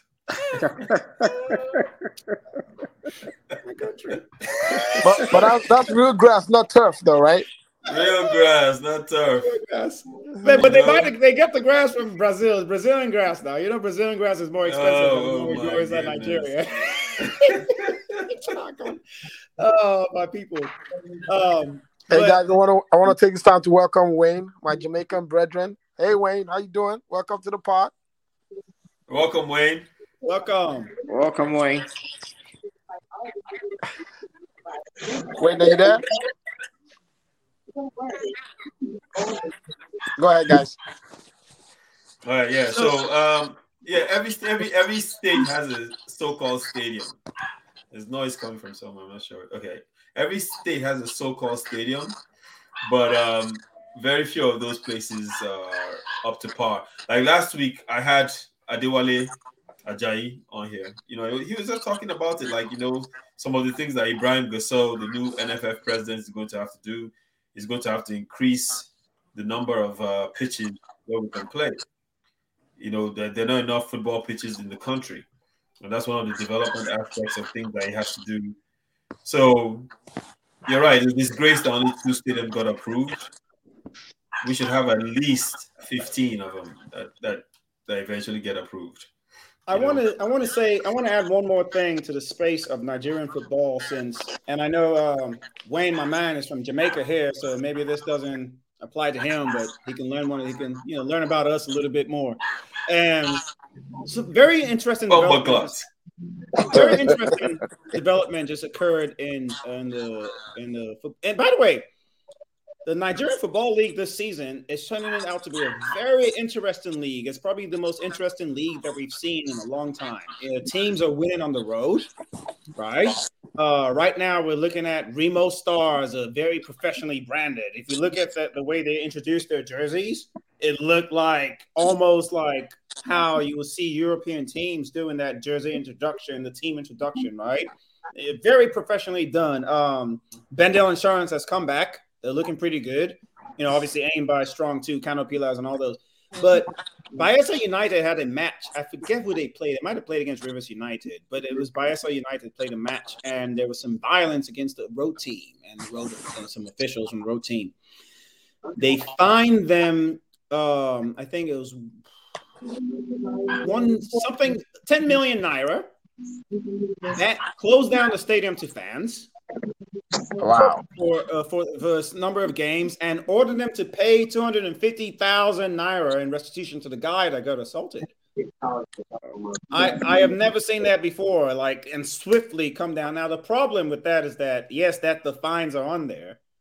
Will they actually enforce them? Because you know Nigeria they'll say, "Hey, we're giving you houses because you won the World Cup, and 15 years from now, those houses haven't been given." So yeah, but, if, but I was the one thing I heard about that is that there's a double standard.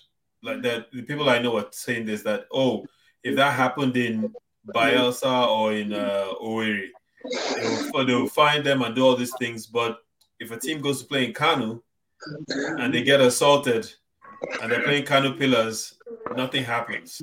We talked about that last year. We actually had yeah. remember we had that conversation about this last year. So that, but that's the thing though. Honestly, Aaron, when you yes. order from Domino's, you can get more than just I know that there probably is a double standard, yeah. but in the past, that just wasn't happening at all. So at least I'm just happy to see it. And on top of that, just if you look at the if you're looking at the results of the league, we're just seeing a lot of teams going on the road and getting results. That number one is the first step in ensuring that the league has some credibility, because as we know in the past, um, teams don't win on the road. If the best you can hope for is a draw, if you're on the road, especially when you're playing against these teams that are the established teams in terms of the Kano Pillars and and so on and so forth, Enyimbas and all those teams. No, it's a valid point, man. But but you know the guy that owns Remo Stars is actually the guy that owns one of those Bet9ja companies. He owns a gambling company in Nigeria. So uh, yeah, man. But I mean, gambling his his gambling company is legal. So he just took some of that money and bought his own football. cool. That is good stuff. Hey, I have a question. Uh, does anybody share? Can somebody enlighten me on this guy? Somebody just sent me a message about this guy, Ivan Toney. This guy is the, like the third or fourth. He has the third or fourth highest goal scorer in the league right now in the EPL. That's a good. That's a good striker right there. Good. Are you serious? I, I, I, he's he's just living under the radar, man. I was so shocked he wasn't taken to the World Cup. That's what we were just talking about now. That's what we're just talking about now. How he's number. And we named that list. You didn't. You didn't wow. hear that one. So oh, I, I, wasn't, I, wasn't, I, Ivan Toney wasn't taken to the World Cup for a couple of reasons. The biggest one was he has he has a pending gambling case. Gambling problem. Yeah. So, uh, so I mean, but that's the maybe the reason he didn't go to the World Cup. Otherwise, but he really wasn't ever in the plans of uh, Gareth Southgate. I mean, but he plays for Brentford. So yeah if you look at the English squad, if you don't play for those top teams, it's hard for you to break into it. You have to be exceptional. Is, is, isn't his background Jamaican or something? Yeah, Wayne. Wayne, I was gonna ask you, Wayne, is that guy Jamaican? Yeah, his background is Jamaican, but he's not really Jamaican. Oh, he could play for Jamaica if he wants to. Wow. Yeah, he just got to get the passport, just like um Antonio. Antonio. Antonio. yeah, he got the passport, and because he wasn't getting called up for by England. He was getting old. He wanted, you know, he wanted international um caps.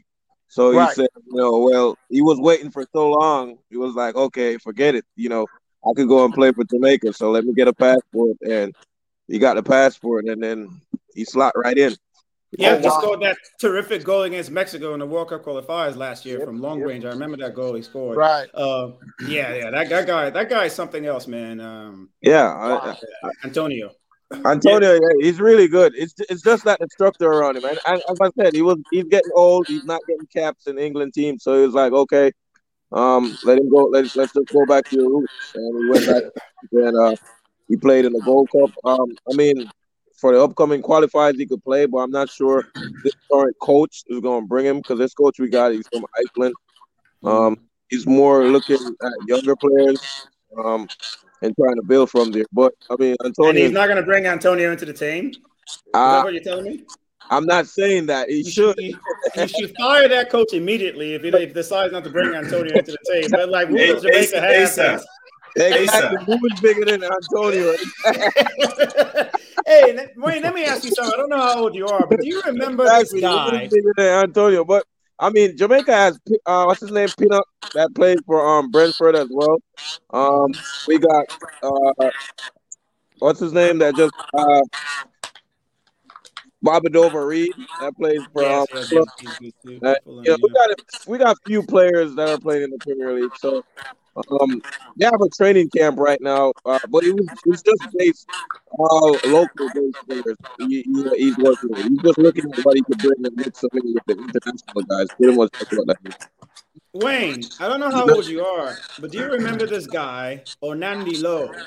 Yeah, yeah, yeah. I used to love that guy, man. That, was, that guy was a striker. That guy was a striker. He was the you know, he was the only.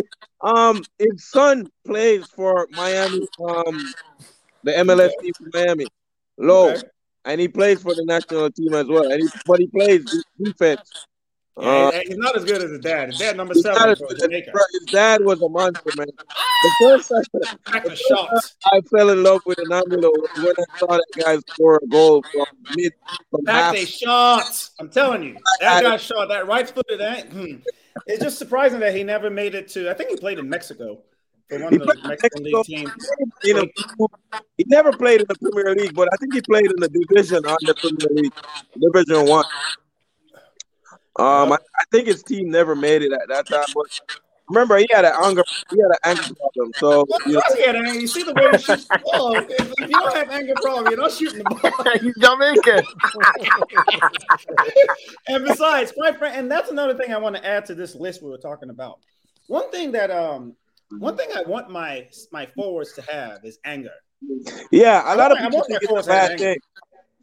And A lot of Osimhen people plays angry. want, you want a vicious striker up there, man. Somebody that's always hungry. And that's gonna give you problems. You know, it's gonna rough your defender up, rough your defenders up a little bit, raffle the defenders, and you make them feel threatened. You know, always keep it, keep them on their heels. The, the forward we have, uh, they're producing now are really, really soft guys, man. Um, Everton is probably out of all of these forwards, one of the roughest and the toughest forwards I've seen. You know, for for a minute. Um, Haaland is a monster himself, but besides from that, everybody is just playing pretty soccer. Man. I don't know what's the deal with this pretty soccer thing. You don't It's think a- Martial Pep is, is, is that like an angry forward, Wayne? Martial, yeah. Martial is like my little sister, man. That guy never gets. I beg. Don't, don't talk bad about women. I beg. Women play. Women play. good That guy, that guy never gets angry, man. You ever see Martial angry? He just took it. Not He really. just took it off and then just walked back. He doesn't He even never run. The guy never smiles. He just. he's The a- guy never smiles because he's never scoring. He has a That's poker why. face. You don't know what he's that, doing. guy, that guy is not an aggressive striker, please. Don't even He's not. He, he, he's okay, but he's not. He's not as good, man. He's. By the way, Wayne Onandi Lowe played for Port Vale on loan and Coventry Co- Coventry City. Those are the two English teams he played for. Uh, what division they're in? One or two? Uh, bro, they probably Port Vale was probably Division Two, third division, and Coventry City goes up and down between two and Two and one. yeah, Oh, so he never. yeah, three. They never make the Premier League, basically. Yeah, yeah, yeah. I know he never played in the Premier League. I know that for a fact. But you know, it- right, man. He, he mainly. So I, I, said he played in Mexico. I guess he never really did. He played mainly in but America. He was pretty good for Jamaica, though. Right, that's all that matters. He scored 27 yeah, he was, goals for Jamaica in 65 games, so that's that's pretty good. Yeah, he was pivotal, man. That guy was he, he was a monster, man.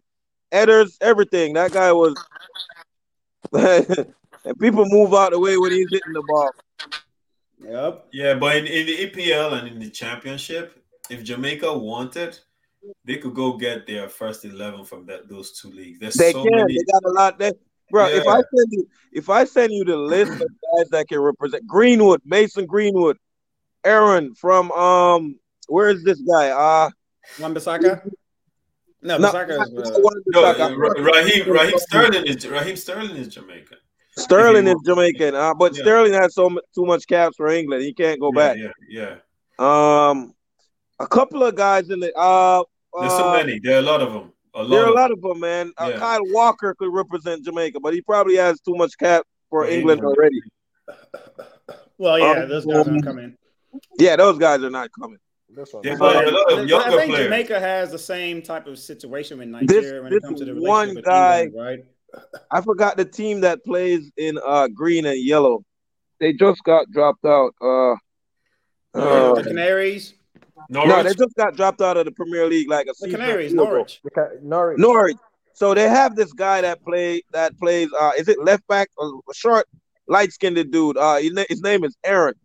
Um, he could represent Jamaica as well. He's not getting no caps for England, but he just doesn't want to play for Jamaica. And he's a young kid too. He's like 23, 24, something like that. Mm. Why why don't they want to play for Jamaica? What's the issue with that? They just they just they just want to represent England. Well, they're not representing England, that's for sure. That like that. I mean, in the back of their head.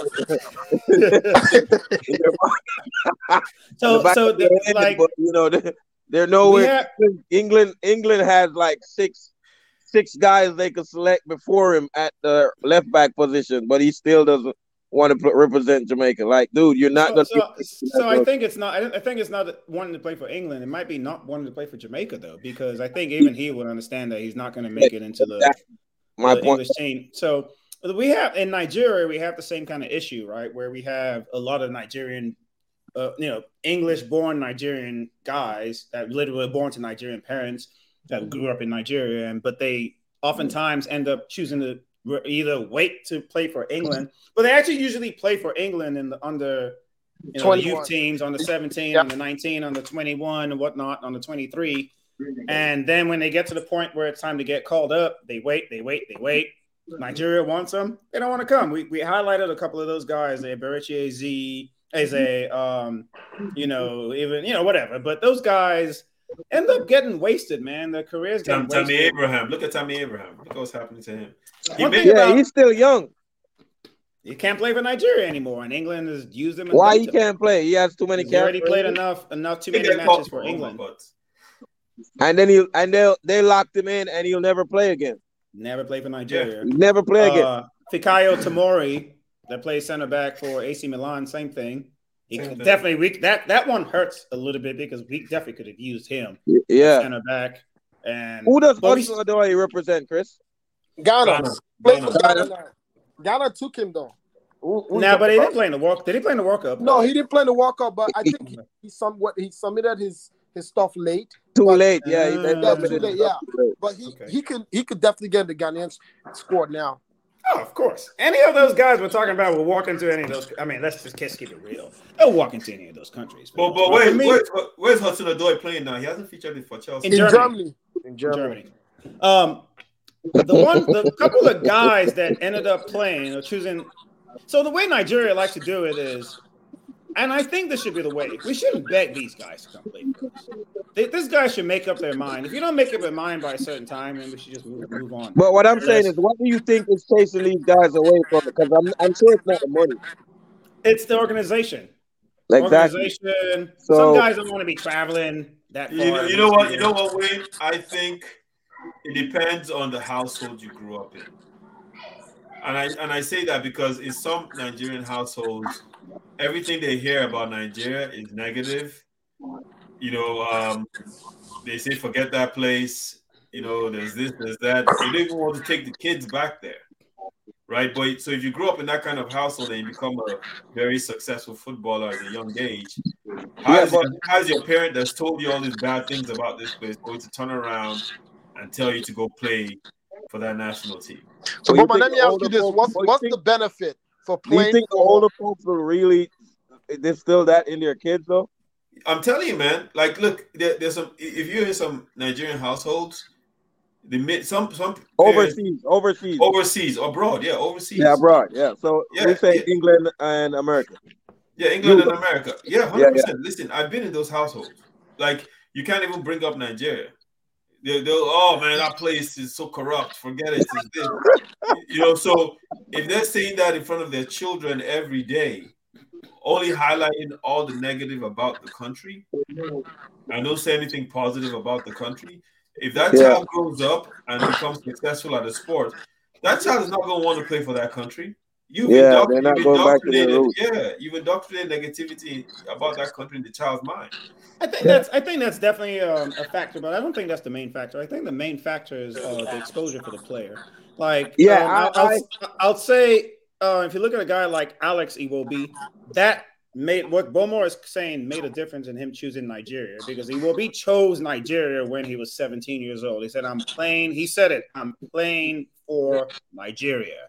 At that age, he made that decision So that even came on the field as a 17 year old. Like rarely you see any Super Eagle players that are really 18 starting matches. He started a World Cup qualifier at 18 years old against Zambia on the road and played well. But his, obviously his uncle was JJ Okocha. His daddy that- that played was his professional football in Nigeria too. So he was actually born in Nigeria. A lot of people don't know that. But he represented England at youth level. But He, said, like, he likes to eat abacha. Uh-huh, he said, abacha. he said, uh-huh. yes, I'm playing for night. So that one, that I think that one is one clear case of a household determining uh, your future. But for the rest of the guys, it's exposure. Like, why do they even choose to play for countries that uh, the parents birth? It's not. It doesn't necessarily have to do with all. It's just more likely which country will give you the best chance for exposure on the international stage. Yeah, who, uh, Now- who will go deep? Who will make a better Right. run in the World No, no, I no, think- exactly. I Not think even that necessarily has a better. to do with it as well. You know, Wait, Which not team is the necessarily a?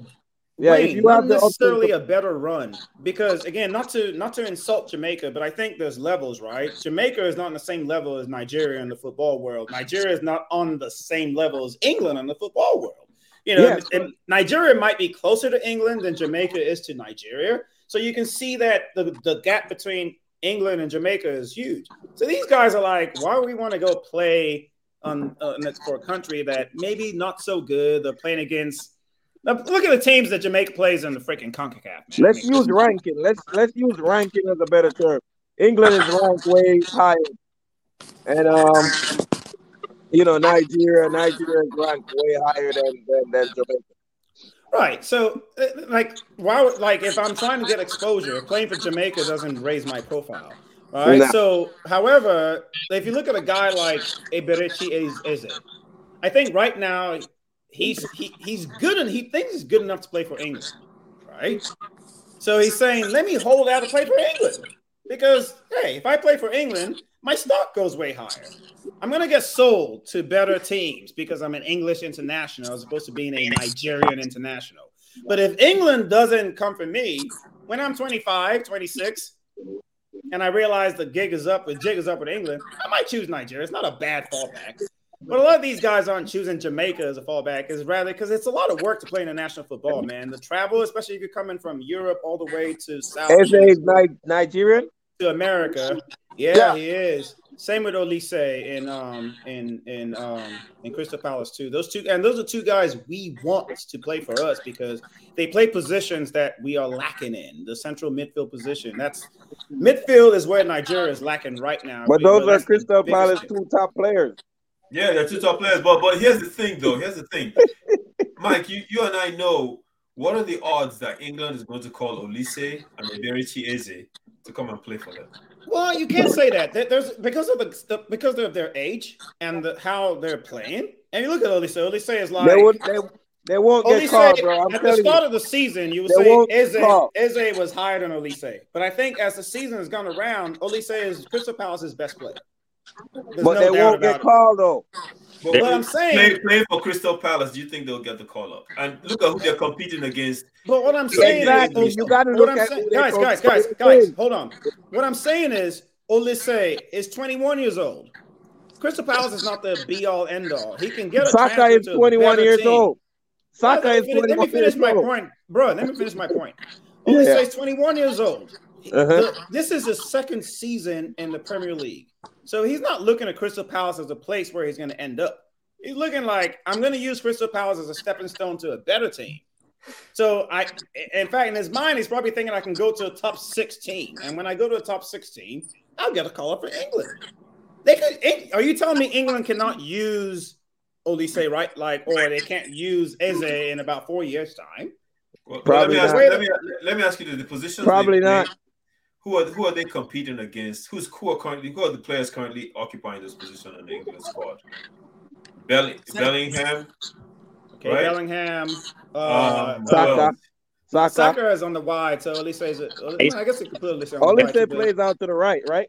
Yeah, they clean right out there. They play him on the right side. They play him. But he's a in the- midfielder, Shaw. They just put him on the wide to fit him into the team because they can't put him and Eze in the same position at the same time. No, So, but remember they got this guy. Um, Phil Foden. Phil Foden. What about Phil Foden? Phil Foden is also a wide player, Yeah, but I guess you can put him in the mix. No, we So- thought. We, I mean, I think he's, Foden. you naming the guys he's competing against, right? yes, yes. Yeah, yeah. I think that's what he's doing. So if you look at that picture, right? Um, I mean, what do you? What, it, it, it's it's one of those things that they have to consider. How long do you want to wait? Like if you're a striker right now, if you're a forward, right, and you have to compete against Harry Kane, what is the likelihood that you're gonna get that English call? Exactly, Michael. You know Mike, what I mean? Mike, yeah, Michael. You got to understand. The in the in the Euro in Euro, Southgate has Rashford and Sancho. They came on in extra time. Sancho didn't even go to the World Cup, bro. Sancho is not even No, playing. I, I, I'm just saying in the Euro. Well, I'm saying Oh, Euros, Euros. Yes, I'm sorry. I'm sorry. these are Yeah. players that went but still didn't get game. You got to remember these guys are competing against these guys. Yeah, Guys, but I don't think that's- an apt comparison because Sancho was 18 years old at the time. You know what I mean? Like Sancho was not not the Sancho that you thought of the next year after. He was still at that time. He was still in Germany, still developing. So it was the right decision to keep him on the bench at that time. There was nothing wrong with that. He's still young. Uh, Sancho is not playing football right now. We talked about Foden. He hasn't played much since the World Cup came, he came back from the World Cup because he's been out of form. So if I'm only saying I'm looking at that, I'm like, I can compete again. If I'm only say I can compete with these guys. Olise has every reason to think he can make it to the English squad. Now, Eberechi Eze is the one guy where I'm like, maybe not. Just because even though he had, he's a baller, like we see him as a baller, it's not necessarily in the style of the English national team. I think he'll be more useful. He'll, he'll fit more into the Nigerian style than the English style. But he wants to play for England. And, then, and the question is why? And I'm telling you guys why. Yeah, It's yeah, because exactly. England Yeah, is that's- a higher profile. Yeah, So that's the point on- we're based trying on- to get to. So based on that question, let me let me go to um let me go to Zub, who just joined us. Zub, I Zubi. don't know if you're- Zubi, are you available to get your thoughts on why these guys want to play for England over Nigeria? He might have stepped away, so we'll come back to him. But yeah, go Yeah. ahead. But that is what we're saying. You know, if the competition is so high, I mean, it, the reward is not going to be. The reward is not going to be reward- rewardable for you. So I mean, But I, I, I don't think they're looking at it as that high though. That's what I, that's the point I've just made. That Olise is looking at that again. He's 21. Olise is looking at that squad and saying, in two three years, if my progression goes like it's been going, I'll be called up to the English national team. And don't uh, forget, Olise also has a chance to play for France and for Algeria. Don't- what don't you are? um, who you support in the Premier League, Michael? I don't support any teams. I just root for Nigerian players or African players. I don't really have Oh, a team oh, root okay. Okay. So do you think Olise could walk into the England side over Saka and Rashford right now? Not today. But again, you're missing my point if you're still asking me that question. Olise is looking at himself and saying, compared to where I was last year to where I am right now and how I'm progressing. But don't forget, he came from League One two seasons ago. That's where he was at. He was tearing up League One two seasons ago. He came from there and he's been progressing. looking at his progression, you can rightfully say that he has every confidence that if he gets to the point where he thinks he can get to, that he'll get called up by England. But and who if do he doesn't get if but he doesn't get guys- called up by England, he has who do you time guys- to say Nigeria. Uh, we're not there. Let me let me play for you guys So Who do we're the fall, think we're, we're the fallback. Yeah, at 24. Who do you guys think will blossom, the Olise or uh, Ebereze? Olise, because Olise has more end product. I, I, I, I, I think Eze. I like I mean, Eze, but though. we don't know. It's just, I, I can't say you're wrong. I like, I can't like, say you're I right. like, I like Izzy too. I like Izzy, Eze better. Izzy's more of a direct player. Olise is more skillful. Yes. Yeah, To GB, me, what, what, what, had- GB, what do you think about the reason why these young guys, you know, a lot of them I mean- coming up? Look at look at No- look at Noni Madueke that played for Chelsea today. That played for Yeah. Chelsea today. Yeah, yeah. But That's I another mean, guy. He, he he came from PSG, right? So you don't. I don't. I don't want to. I don't want to. Right? We are talking about guys in England generally. Okay, so first of all, what I think the problem is exactly is the management of Nigerian football. Thank you. That is what it is. It is. It is. It, yeah, I, I agree with. I agree with the popularity. Yeah, because England is really high, but the management of Nigerian football is the main problem. These guys just feel there's no way they can go to a country that where they don't. They don't even. They don't even show any any sign of improvement.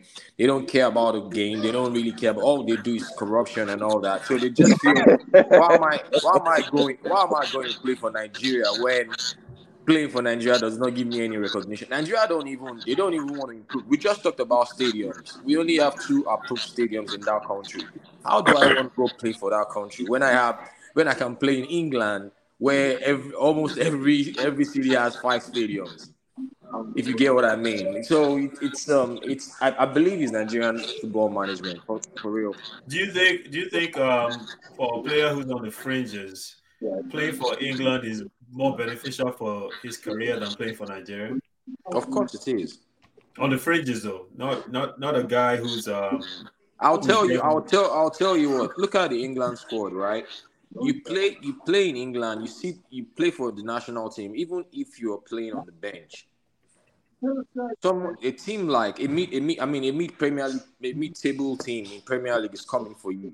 You're make you're a national team player. It's it's it is it is not it's not something like you you're playing for Nigeria where Portsmouth is signing you or Bolton is coming to sign you. So, you're, you're a national team player leaving a top team in Belgium Wait. to come for a, a relegation bound Exactly. team, I- I and you know. I'm playing in England. I'm just, I'm just, I don't want to go out of England. I mean, you, you play. Look, look at what is happening in the Premier League this season. Teams like Fulham, teams like Newcastle. They, they, they used to be the mid, middle. I mean, mid table. middle team. class, middle class, Yeah. mid, mid table, mid table. Yeah, mid table team. So look, look at, look at the way they are playing this season. It's because of the way they, the English league is. There's, there's, there's this competition. It keeps them, it keeps everybody improving. You don't, you, you I will now leave that the, the competition in England national team and go play for Nigeria. Nah, it, it doesn't sound right. And But do you guys think G, GB, another thing too, and sorry, sorry, my bad, Wayne. you go? You go. Uh, but- so this is another thing too that people don't seem to recognize.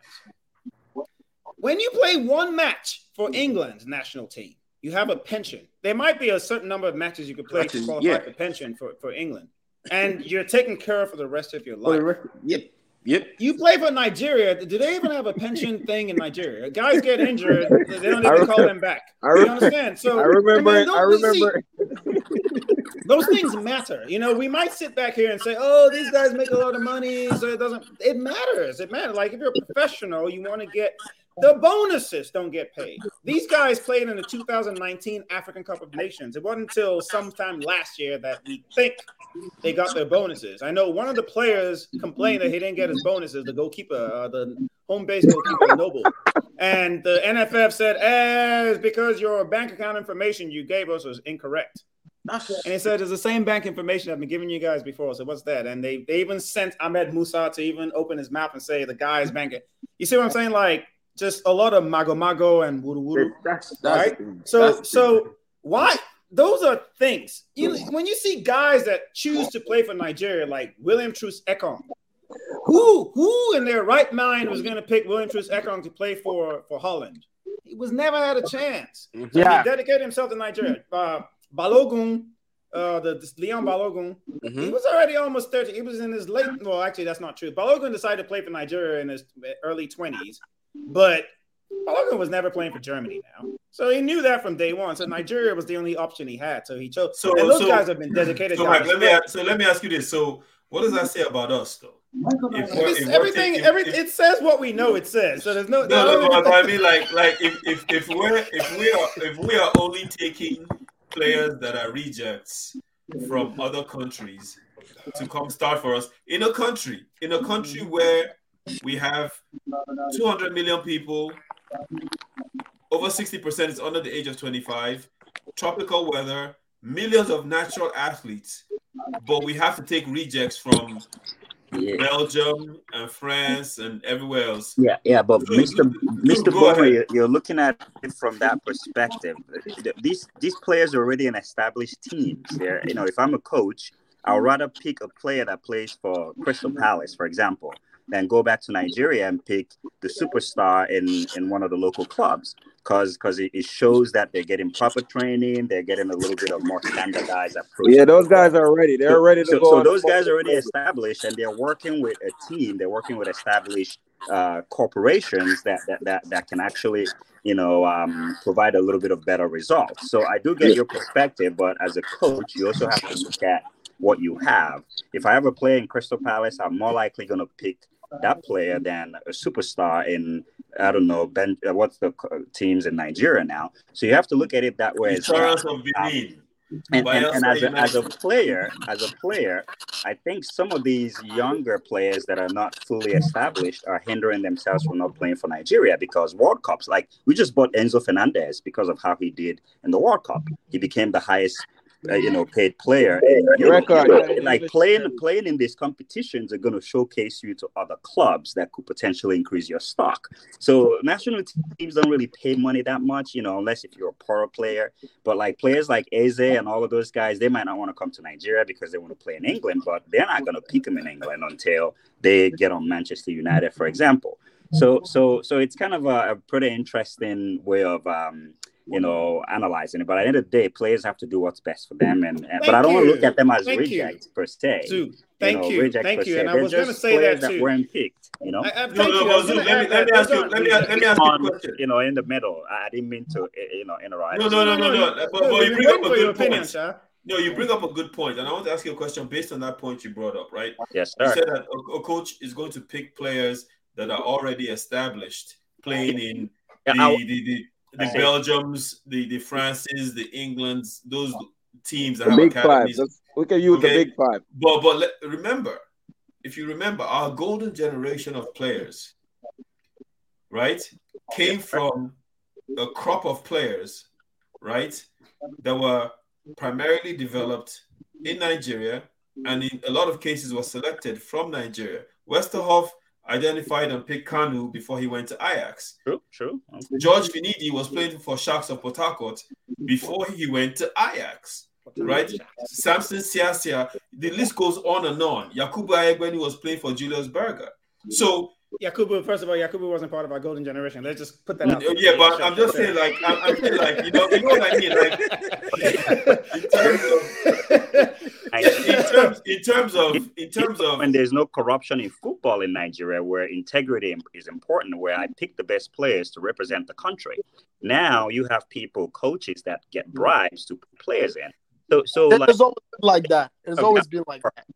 Huh? No, it hasn't always No, been no. like that, Chris. So- That's not true. Uh, So and and also to, to follow up with Boma's uh, uh, question, let Boma the, the air, it's not the same. I, I interrupted him. So sorry, sir. You finished the point. There was a point you were trying to make earlier before I started talking again. So, so is that are you talking to me? no, no, Mr. B- Mr. B- Boma. he was Boma. Thumping and No, I, no, no, no, The, I- no, the I- question I was already been asked. I, I asked you the question and you and you answered it with a with a very valid point, which is But that. but I want to add to that, Boma. Sorry. Wait, wait, And- I, I, give me one second. He, he made a very valid point in that when we picked all those players from Golden Generation, what he said it was based on skill and credibility with the ball. Now they're paying coaches to pick players. We saw Salisu used to take money on camera, right? Mhm. And Salisu Yusuf is still coaching the home base Eagles today.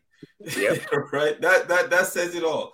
But to, go ahead, but to, Mike. to Go go ahead. to your point about that golden generation era, and I think that's actually one of the things that's really hurting Nigeria right now is that we're still relying, we're still going back. Oh, the golden generation, that's how they did it. Remember, that was a completely different era, right? And back in those days, teams didn't know about these players from Africa.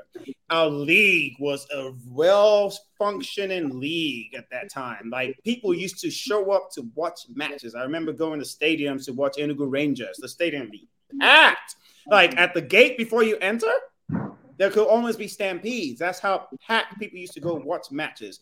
Um, FA, the FA Cup, um, what they used to call the Challenge Cup matches back in the day, man, between Abiola Babes and Ranchers Bees or Kaduna, Kano, uh, you know, Maiduguri, El Kanemi, Maiduguri. Franchise All our national team players were spread out. It's not like we had only two or three teams that all the players. Let me mention Enugu Rangers, Ranchers Bees or Kaduna, Wanyamu National of Owerri, uh, Harcourt Sharks, uh, uh, Bendel Insurance, Leventis United, um, uh, uh, three, what's the Shooting Stars of Ibadan, um, El Kanemi of Maiduguri, uh, New Nigerian Bank. New Nigerian Bank. uh, what's the Benin. team from Cross Rivers? Man, Calabar Rovers. Calabar, Calabar everybody had teams where players were on those teams. When you watch those matches, you finish with. We didn't watch no. Prem, there was no Premier League at the time now, but so when the, the competitions that really highlighted those players were the African Cup of Nations, right? Back then, when you played African Cup of Nations, that's when you see all the stars of Africa. The scouts would come in because that's your chance to see them. It's not the same anymore. Our leagues, well, at least Nigeria's league has been depleted. Where once you, I, I said this a long time ago. If we have a player that's played three, four years in Nigerian league, he's not good. Not good. I don't want him on the Super Eagles. Most of our players, if you look at their profile, did not play one minute in the Nigeria Football League. Very few of them. Most of They them by yeah, 18 Academies. Yeah, they were they're gone. out. You see what I'm saying? So to Zoob's point, our national team players, our best players go abroad, and they go abroad early. So what's the, there's no picking guys from the local team. We're gonna get guys that are from those. And and Zoob said something else I agree with. I want to emphasize too, and it's just touching on Boma. These aren't rejects necessarily. These are guys that weren't picked. There's levels to these things now. We're ranked 43rd in FIFA rankings. England's ranked number three, four, or five. It's no sh- our, even if we've got our players from Nigeria, it still will be on the they still will be on the level. You understand? They're, Yeah, they're but- but- level but- of number 43. They're not world class players. Even the guys we had back in the days were good, were not world class players. They just were a team that had been built. But this is this is but this is the central point, right? In that we have all the ingredients, right? Even if they don't end up playing in the Nigerian league and they go abroad, it- wait, wait a second. Even if they don't play, end up playing in the Nigerian league and they go abroad at the age of 17 or 18, we have all the ingredients. You know when you want to bake a cake, you get the butter, you get the flour, you get the eggs, you get the milk, you make a cake. We have all the ingredients to make the perfect cake. You see what I'm saying? In the sense that we we we, we have we have I the- disagree, bro. we- we- let, let- let- let- me make the point. disagree. We have we don't. we, we have the athletes, we have the weather, we we, we can establish the training facilities. we So don't we have can, wait, wait, wait, so wait. So we we look, it's not a coincidence, right? That we're talking about all these players, whether it's Noni Madueke, Eberechi Eze, Olise, the list goes on and on of all these kids that happen to grow up in an environment where they were able to nurture their talent, and these guys are doing well on the global stage. We have all the all the talent necessary, right? But we don't we don't have the, the pieces in place to build and develop the talent that we need to. And I'll give you an example, right? Cuba, and I did a piece on Cuba.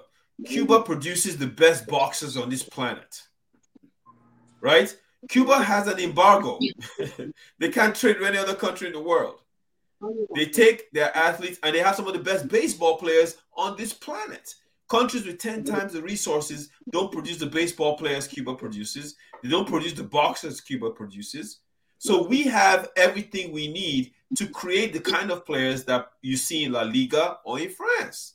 We do. But Well, I we disagree just because So- it's not it's not just about skill and athletic ability. You have to train them from day one. that's that's You know, my point. our- our- is, our is that we players- have we players- have the ingredients, Boma, but we need to we need to take that ingredients and, and wait, you're from Jamaica. I saw a special. I saw a special about where Usain Bolt trains in Jamaica.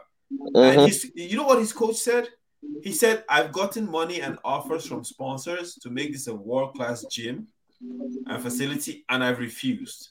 He said, I leave it hot, I leave it run down. Usain Bolt trains in this and he breaks world records because I Mhm. want to set I want to set a point. I want to make a point. And that Yeah, point has been made.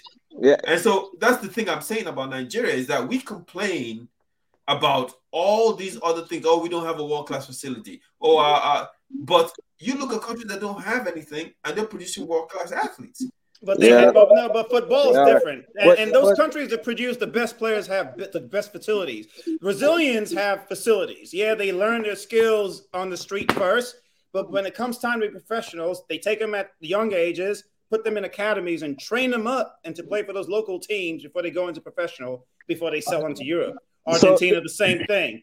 Nigeria, a problem if you look at players who claim they're 18 years old, by the time they go to Europe, they have to break them down completely. The techniques are terrible, they, the touch is terrible, The they, coaching they is don't bad. know how to make The decisions on the ball. The coaching is bad. That's why Mike. Well, that, but that's the thing. So when you say perfect, uh, when you say we have the perfect ingredients, I disagree with you because if The you want to make a cake, the- hang on, hang on, if you want to make a cake, you got to have yeah, you want to use flour, but the flour you grow in the wrong grass is not going to taste the same as Mike. the flour grown. You know what I'm saying? Like you No, no, got no, to but the have analogy, the Mike. let me, let me explain right something. Mike, Mike, let me explain Mike. to you. The analogy Yes, you're using is wrong. If you want to bake a cake, you take all the ingredients, right?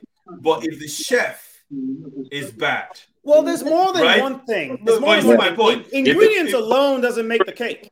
Ingredients alone don't make the cake. If, if, if you if you take if you take two same chef, let's take the same chef. You get whole- uh, your material from Whole Food markets. I don't know if you guys have that in Canada, but you you lived in America, so you know Whole Foods. Yeah. Or you get your ingredients from some rundown super supermarket, or you get them from the farmers market. Same chef, the cake is not going to come out the same, or the Mike. meal is not going to come out the same. Mike, So I think what what go ahead, Go go ahead. ahead, go ahead. I think what Boma is saying is right because this whole argument stemmed from we trying to say having the English-based players come to Nigeria or come to Jamaica. Now, you and I know that if you guys, Mike, if you get all the players you want from the top five league, you could be the coach and bring this team to a certain level in any competition right now. You get what I'm saying? So wh- when he's saying that the ingredients is there, it is there because these kids are being trained in the best facilities No, in the he's world, talking about he's talking about ingredients inside Nigeria, not outside Nigeria. He's talking about the ingredients inside Nigeria, and that's where I'm saying the ingredients. Although that's that's the first thing we have to stop saying that we have the world beaters, But, because we don't produce No, no, no, no, the best players until they leave Nigeria. oh, sorry. We also Zoom, go ahead, Zoom, go ahead. between talent and having a, a, a formal approach to football. Like me, I, I went to Bowling Green, Ohio, with my my brother here in Ohio. I had soccer talent, but I didn't have the, the skills of what it was actually required. I can dribble, but can you cross those balls? Can you follow a team format? So a lot of players in Nigeria sure has great talent, great skills, but they don't have that exactly. And these guys in England, formal training to kind of uh, really, you know, Right. yeah, these guys in England have the best coaches. Can I? They, the guy, you guys. That's Bingo. what I'm saying. Yeah. That's Bingo. That is the point I'm making. And, and I liken the coach to the chef. What- Yeah. You're missing my analogy, Mike. What I'm saying is the coach is the is the chef. The ingredients are what the other items you use to mold into the cake. It's like a sculptor, right? A sculptor you get him you get him a rock. If he has a very nice rock, he chips away the rough edges and he Mhm. comes up with a great portrait or whatever it is you want to call it, right? So mm-hmm. in Nigeria, you have the guys that are naturally fast, strong. The weather is perfect. We have terrible coaches.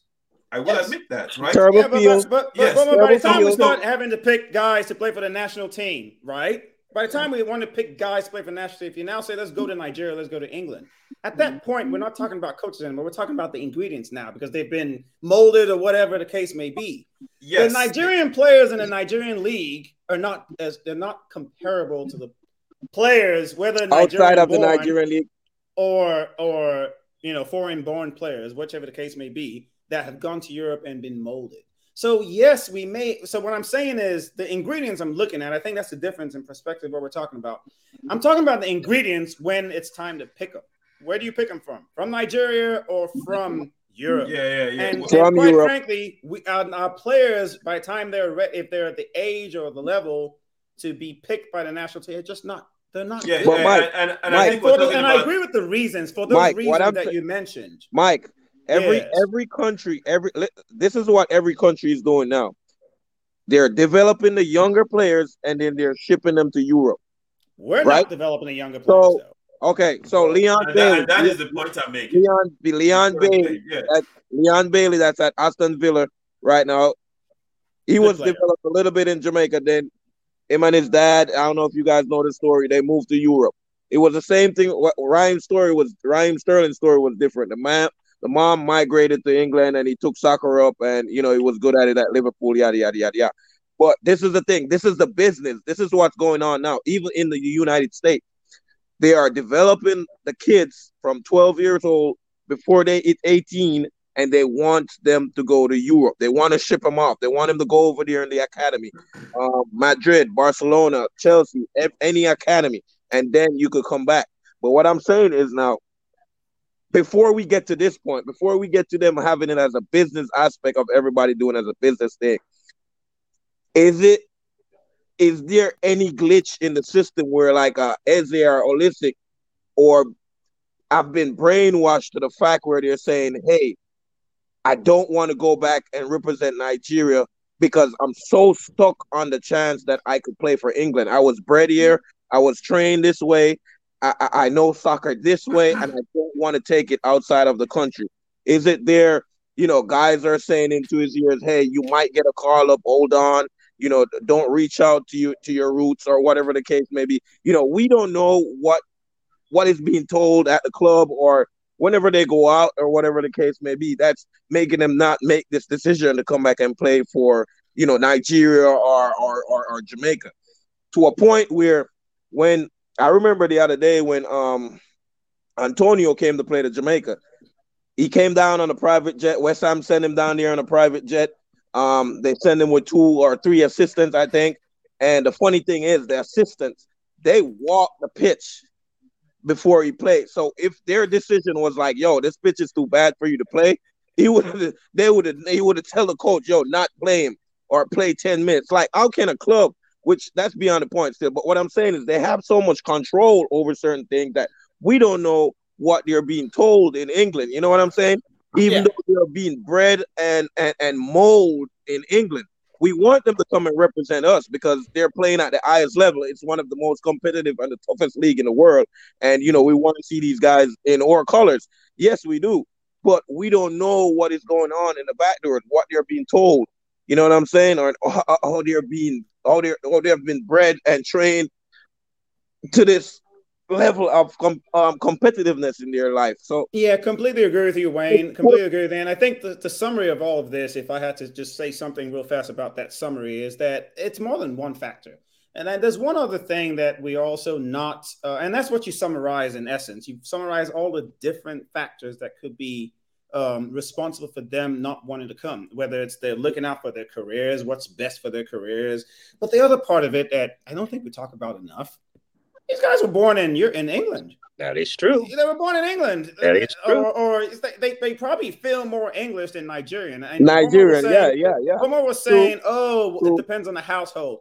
Yes and no to a certain extent. Yes, the way your parents raised you may matter, but you got to remember you spend more time outside of your household when you're growing up than inside. You're in school with your friends, you're growing up in a system.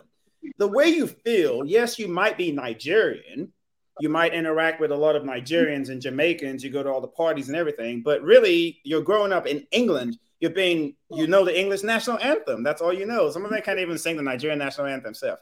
You know, um, you know. So at the end of the day, you're asking somebody to go go represent that country, but it's like, but I'm American. And I'm Yeah, English. it still goes back Right? to what Boma.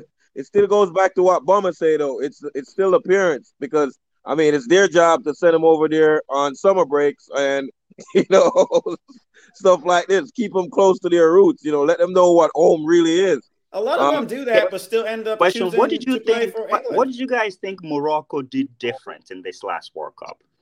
Almost eighty percent of their players, they just have Moroccan descent, but they don't. They're not from Morocco. Ziyech is not Moroccan. He doesn't live there. Parents are.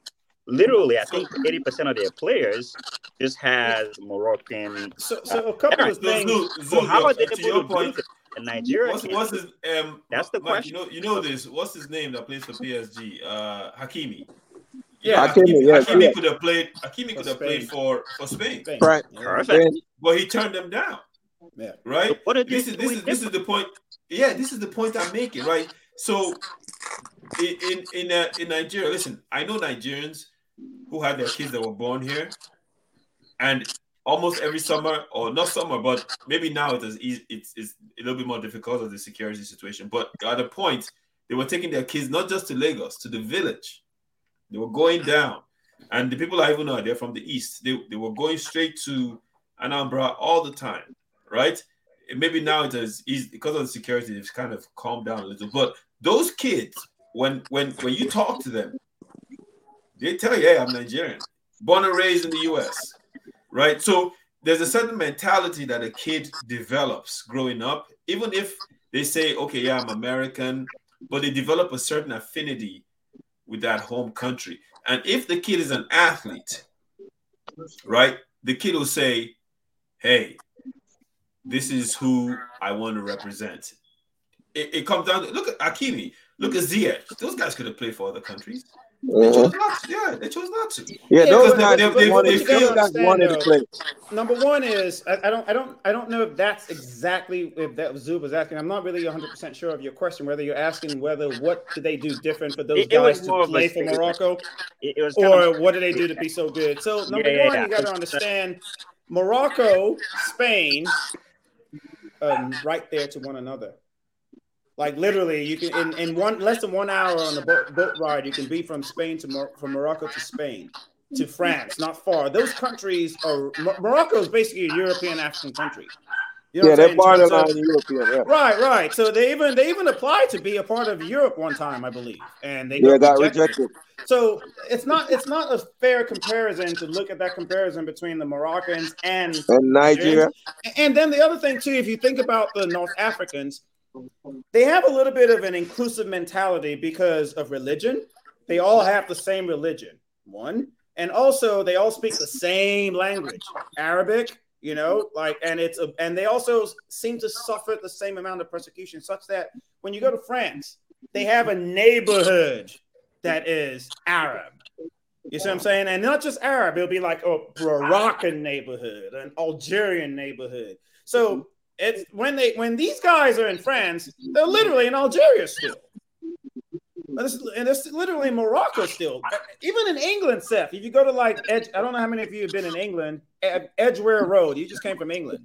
Yeah, I, I, I, was, I, was, actually in Colindale, which is like a station, one stop from Edgware. So Okay, if you ever Edgware. go back to England, just go to Edgware Road. Go there at nighttime at 3 a.m. in the morning. Everything else in all of England, London is Yeah. closed. That's the only place open. It's all Arab. You just nothing but Arab stores. You can go get hookah. You can go sit there and drink their tea, eat, do whatever you want. It's all Arab and Lebanese people. So they keep their culture very uh insular, so to speak. You see what I'm saying? So it's a little bit different. Moroccans stay Moroccans. Nigerians, we also have that issue where we, even though we're in a country, we're not really one. You understand? It's like everyone, people are more Igbo, more Yoruba, more this than Nigerian. The the this the the tribe first in Nigeria than they are Nigeria first. While those guys That- are that- that- my brother, that's why we that's why we need Biafra. You know, we need to. the, the, those guys are Moroccan first before anything else, Algerian Yeah. first before anything else, Egyptian first for anything else. So it'll and then you think about all those wars they fought with the colonial masters. They take those guys take that personally, man. They will. Ne- it will take a long. It'll take. It'll be hard for them. Guys like Benzema, it's hard. It's, it's different that he played for France. People, Algerians are looking at him like, "Why you play for France?" You know, and Zidane, why you play? but I think um all of this all of this is stemming from the corrupted government in the football organization for these country because most of the other third world countries they don't have these problems. Mexico, um, Chile, um, you know, guys dying to play for these countries. They they would rather go back home and play for their country than you know, um, playing for England or Very true. Um, Very true. It's it's a different it's a difference with Jamaica and, and, and Nigeria. I can't wrap my head around unless Nigeria and Jamaica like literally, you know, make it big globally and on the soccer forefront, then you know we'll probably see the floodgate open where guys start to try to run in and, and, and want to play for the country and want to represent the country. But you know, I mean, this happens with a lot of players because um, you know, it happens with the Portuguese um, on the Portuguese side of things, you know, Brazilians and and, and, and Portugal as well. Uh, you know, some guys on the Spain side, but but these cl- these these countries are big countries. So if you, if you decide to play for Portugal, it's like you're still playing for, for, for a top country. If you decide to play for Brazil, it's still a top country either way. So you know, if you want to receive you more, you really, really, really, really, really it's just a difference when you when, when you actually introduce Nigeria into argument or, or, or any country of Africa per se, and, and, and like Jamaica or Trinidad or you know one of these low level um countries in the in, in, in South America.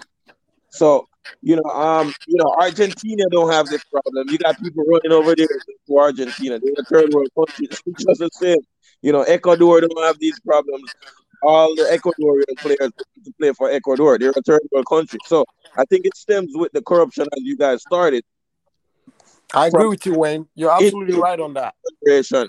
You know, these football because most of these football federations they're putting up a front and they're getting money from FIFA and they're not, you know, they're not making the football fraternity in the country feasible and pleasable to players when they come there. They're not treating them with love and respect just the same.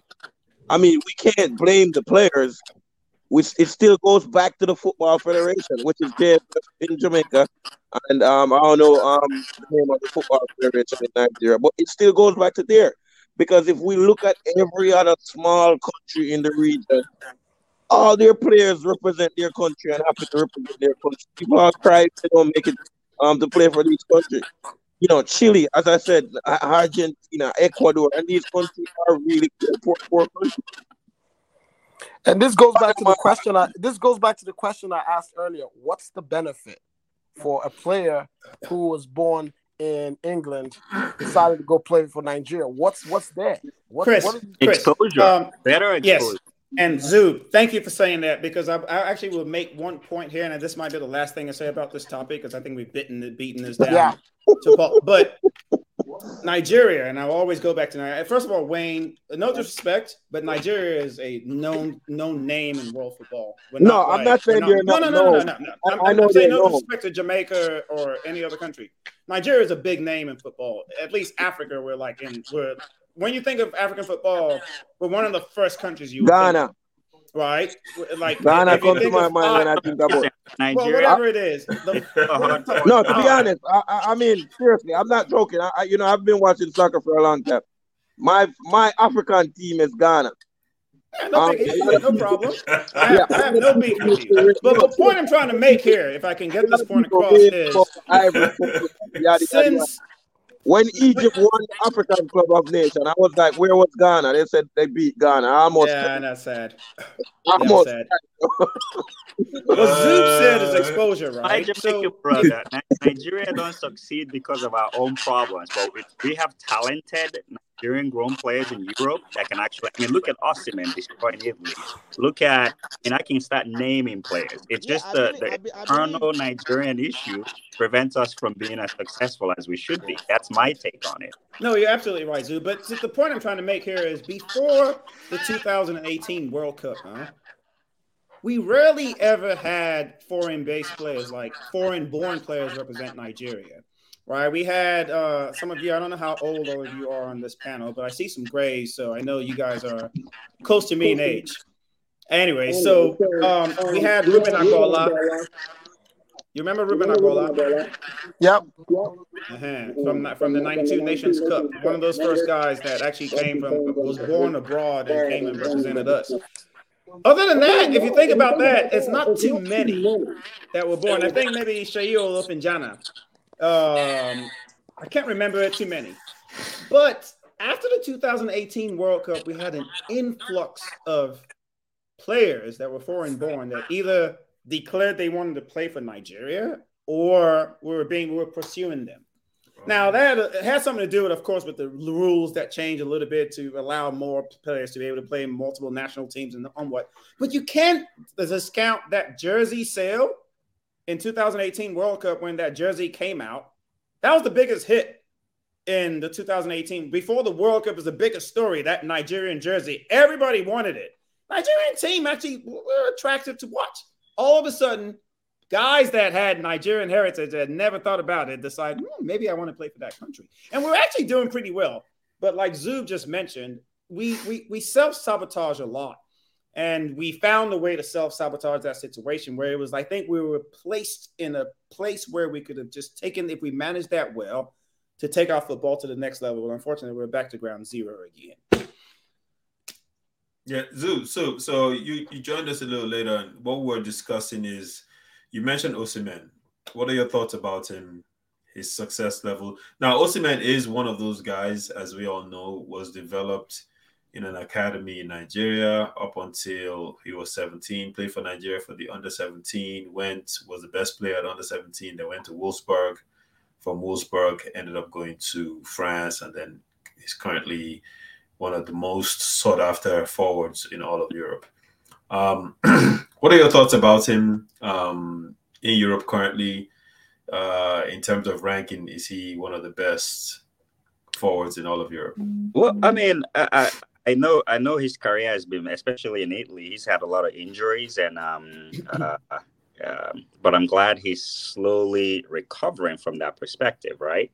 Um, you know, he's a he's your classic number nine. He's tall, strong, he has crazy pace.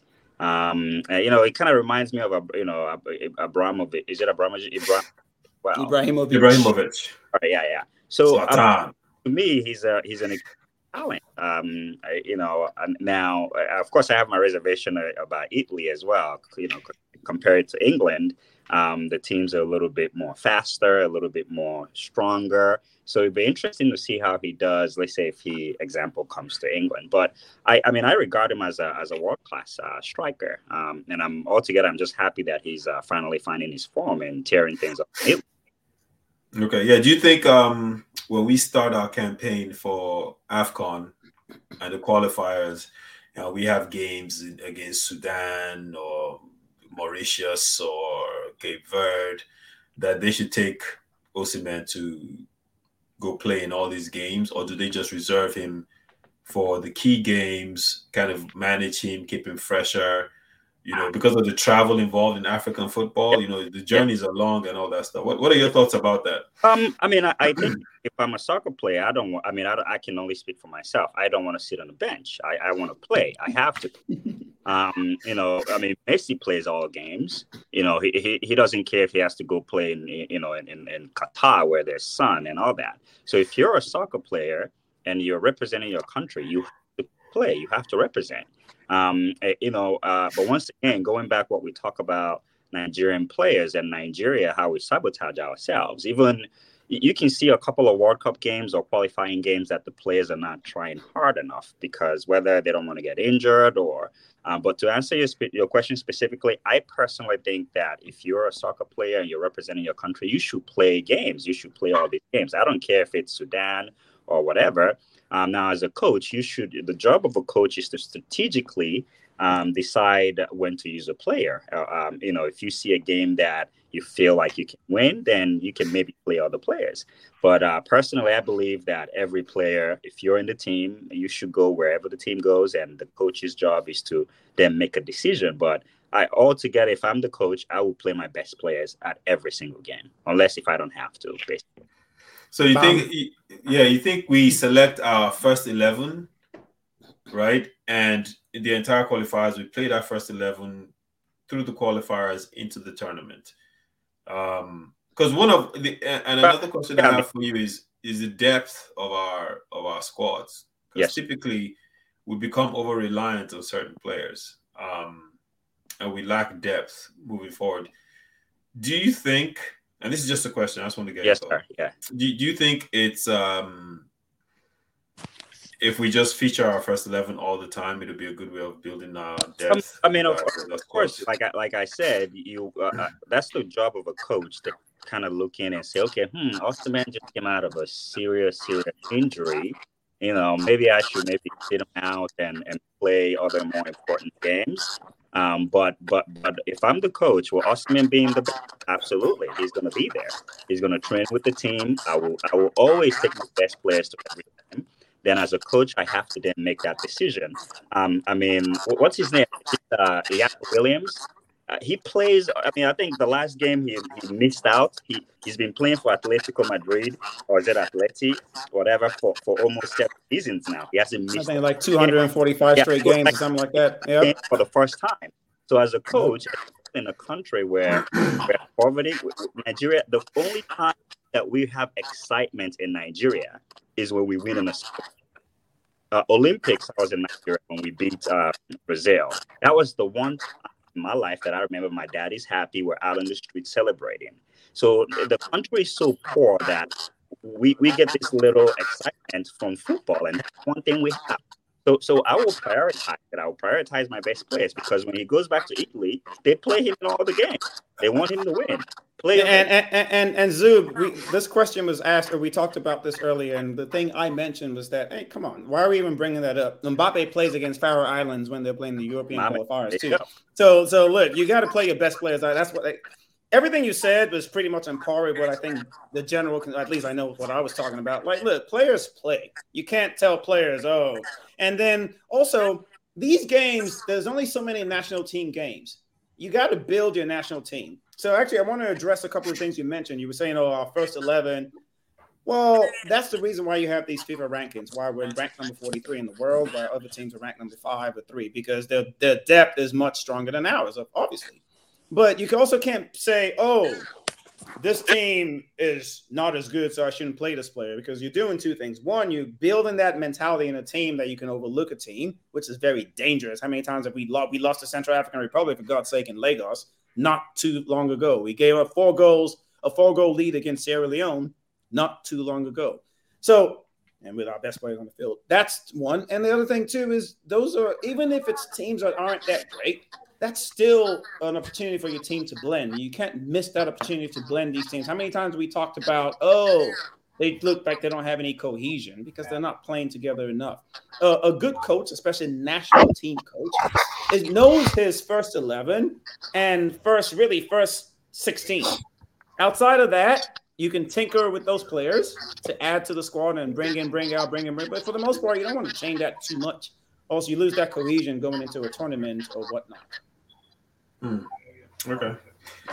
Yeah, interesting because you know different coaches have different perspectives. Some, some we no, we're talking about if you have a, a, squad of a of a pool of players, in order to identify your first eleven and build up a depth chart for your squad. Do you play your best players at every game? Yes, you want to win, so it'll make sense to try to play the best guys so you can get a W. But club level time, or international level? International level, not club level. You know, oh. at the same time, you know, do you also manage your best players so the tournament you're the thing is, was asking the tournament you're trying to qualify for. Basically, the, the, the thing we were talking about was like a guy like Victor Osimhen. It's an interesting thing. Okay. You see, yeah. No, you see different styles. You know, um, some coaches. I remember the uh, U.S. coach that was managing Christian Pulisic at one time. Uh, Captain America. Trying to, yeah, trying to manage him into a tournament. I think it was the Gold Cup. Um, so you see different different coaches employ different skills or different strategies. Methods. Yeah, they're, they're different strategies, tactics. Yeah, some some were like, hey, I'm I'm playing this guy every game. I don't care. Leading up, some are like, okay, let's manage this guy. Okay, this game Osimhen starts. This game Moffi starts. This game, this guy will just go in. I have the squad to qualify. I know we're going to beat this guy, so I manage them accordingly. But it all depends. I think it comes down to the coach's philosophy and the kind of. Sometimes you gotta understand it's the it's the only hope these coaches have playing their best players. Because besides Yes. from not playing their best players, they don't stand a chance of winning the game. Yes, and those are the teams that don't have depth, right? You have zero depth. If if thankfully Nigeria isn't one of those teams, I could say we should be able to beat most of the teams in Africa, even if Osimhen doesn't start for us. We should be. We should be. Doesn't mean we will. We have we have players that can come in and make things happen on Yeah, but day. Boma, I don't think we're I don't think we're at that level where we can afford to be saying we shouldn't play our best players. There's no country in the world that will not play the best players first. I don't I don't care who they are. Brazil will always put out the best eleven first. Now, if, If they qualify for the tournament, then they might bring in other guys to play. But there's no top team in the world that will not put the best players on the field first, with all If- things if being you- equal. on the contrary, if you watch Brazil in qualifiers for like any one of these tournaments, if you look at their squads, it's rotated. When they get into the tournament, you see a standing squad moving forward. And and the reason why I'm asking this question is really a question, it's not a stance. And the reason why I'm asking this question is because the African travel and games being played are very different. You see what I'm saying? And and some coaches don't care. Some coaches are like, hey, that's what it is. We saw Stephen Keshi bringing guys we had never heard of Uh, that became. No, no, no, no, no, no, no. We, we, Especially we was saw collecting bribe now. We Nah, know this. come on, And- and come we on. know it's it's been it's out there. It's not. No, it's, I, no, I don't no, want to no. talk bad about a dead man. But- but- Keshi, but as he- much good as he did, did as much bad for Nigerian football I, too. I said it. I said it's been like this for years. and you yes, guys now and then and then the other part been too, like Brazil can rotate the squad because the quality is Yeah. much better. so when they bring yeah, in but- their second eleven, it's almost as good as their first Yeah. eleven. While Nigeria's second eleven is not almost as good as their first eleven, so that's not a good comparison.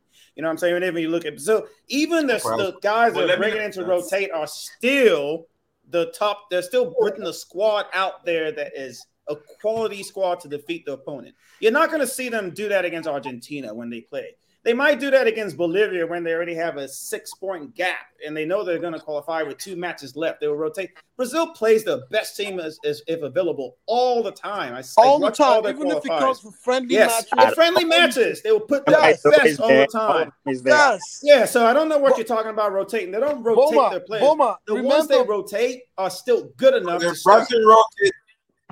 Boma, you remember a few years ago, They you got rotate. me They rotate their top players. Boma, you remember a few years ago, you got me an ESPN pass when Nigeria national team came to Jacksonville, Florida to play the US. We got beat 3-0. Two Stephen one. It wasn't Keshi- three. It was two one. But yes, we, Oh, 2-1. were yeah, at that sorry, stadium. 2-1. I'm sorry. This was Yeah, a he Was he there with us? they flew to Yeah, Brazil. but he had a he had a pass, so he went into the locker. He met the Yes. players. Listen, Wait, Just you gave him that pass, and you and I went to the game. We didn't have to pass. I Hold had on, a no, pass. this is Yes, Boma got me a pass. Chris. I beg, I beg. Let let let I'm passing. let let let Chris. Let Chris This one, not pass you small. Hold You on. You, You and know- I were inside that stadium. We traveled all the way from Tampa. I came all the way from California. Bro, Let, What's let the match? Chris. You Let didn't- Chris. Uh, This, this, Chris, Bro. you don't stand a I- chance. So this was this is my My- holiday. my brother, that game, I was so hurt at that game because I looked at the team, the US team that beat the Nigerian national team was not up to par at all. Oh, We boy. had people like Altidore for US, The U.S. never have a terrorizing the team up Nigerian defenders. He made Yobo. He made Yobo look stupid. In He made game. Yobo, and, and this is the thing. Another thing that pissed me off at that game, Stephen Keshi, Boma, if you didn't know this, I'm, I'll tell you this from experience. Stephen Keshi and Mikel Obi had an issue. They had issues before they flew to that game. To the point, Mikel left them at that uh, in Tampa. He left them in Jacksonville, and he flew separately to Brazil. I re- I I I can I remember this. They had some issues. My point is this: the players Keshi put on the team that day, I, I didn't even know who these guys were, and they embarrassed us. Was that the B team or the A team, Chris? He didn't put on. Is it the B or the A team? No, but a lot of those guys ended up playing. So I remember that. I remember. So me and Boma went to that match. So Come on. we drew. We drove three hours from Tampa to that match, and me and him had a bitter argument on Come our way on. back because I was telling him this: we don't have world class players. Our players aren't good enough. And he was arguing with me that oh, our players are really good. We have more. I was like, just no, man. Just look at the players. Let's be objective. Let's not be. Let's not use our Nigerian hats. There's only one player on that squad that maybe at the time would have been considered somewhat of a top quality player, and that was the guy you just mentioned. That was Mikel Obi. Everybody else was either average or below average. And then on top of that, Keshi brought in some very baffling Michael Babatunde. Um, Yes. He had Uche Nwofor. Yes. Um, he had um, Cholame Obi. Those are guys he took to the. Uh, oh boy, uh, Juwan, uh, Shu- uh, Juwan Lashiwan or whatever. his name is, Oshaniwa. left back. Ojo- Oshaniwan. Who was the backup? It was uh, got injured in the friendly in the match in Boston prior to that match in the U.S. That's why he ended up being a starter on that team. But guys, Yobo was guys, already in his last guys, legs. No, should, should not been playing. Keshi, she qualified from the knockout stages. Right? But, but, but that's not the Eh, point, no, man. No, that's not no, the no, point at all. Our football No, no, no, backward. wait, we won wait, African guys, Cup wait, of Nations, wait, but we're taking wait, steps wait. backward, which is the Every funny everything thing. everything you said, both of you said, is hundred percent true. But here's here's also something else that's true. Keshi won AFCON. Keshi qualified for the World Cup. Keshi took them out of the qualifying rounds and into the second round, and they lost to the team that won the World Cup. They didn't right? win the World Cup, bro. They didn't win the World Who, Cup. who, they, who we lost to France, right? Yeah, they lo- And lost France- in semifinals. Germany won the Semifinals. World Okay, Cup. yeah, yeah. Germany won. Sorry. So we he essentially got the job done. He did, but guess what? That's the thing if- about if- Keshi. if not for and I've heard, corruption- every, I've heard If not for you corruption, we could have done better. In essence, there was more to be done and couldn't be done because of Keshi. On top of all that, guess what happened? Here's Keshi's legacy. A lot of people don't talk about it. Yes, we won AFCON 2013, but we didn't qualify for the next one as defending champions. Didn't qualify for the one after that. And that was a, a direct result of the mess that Keshi left us in when he left the national team because we were having players that had no business in that team playing qualifiers for 2015. No, but that What happened? Absolutely. Bruh, Absolutely. bruh, that's what it was. no, When- no, when no, we, start- no, we fired Keshi in the middle of that qualifying No, no. series, Yes. brought in Samson Siasia, and Siasia had good results, but we couldn't overcome. But the guys, loss- here's here's here's what's not fair. You can't say a man was successful. He left the team, You could and the reason wait wait wait wait wait bro. wait wait wait a second. And the reason why we weren't successful moving forward, even though you brought in a new coach that could have picked his own squad, right? You're still mm. blaming the guy that left. That's no, we fair. didn't bring in a new coach. We brought Keshi back. We brought Keshi back. He started wait. the qualifiers in 2015. We fired his ass. We fired, We fired Keshi, him in and the then we brought it. it. We brought in as Siasia, right? Siasia came in and took over the We had Keshi to start the qualifying series because of poor result or argument with the NFF. Keshi got relieved of his duties while Yeah. we were Well, having well, poor results. Not I'm only, not. I, I'm not not defending only was Keshi, it for the but AFCON what I'm- qualifier, what we I'm also we also almost lost our first match in the World Cup qualifier right after being champions to guess who? Guess who? I can't Kenya. Remember. Kenya had never scored a single goal against Nigeria in Nigeria, and they scored Well, two that day. We were down 2-0, and Yep. we came back and tied the match. Kenya. Our first match as, as, Yeah, as defending Kenya. champions.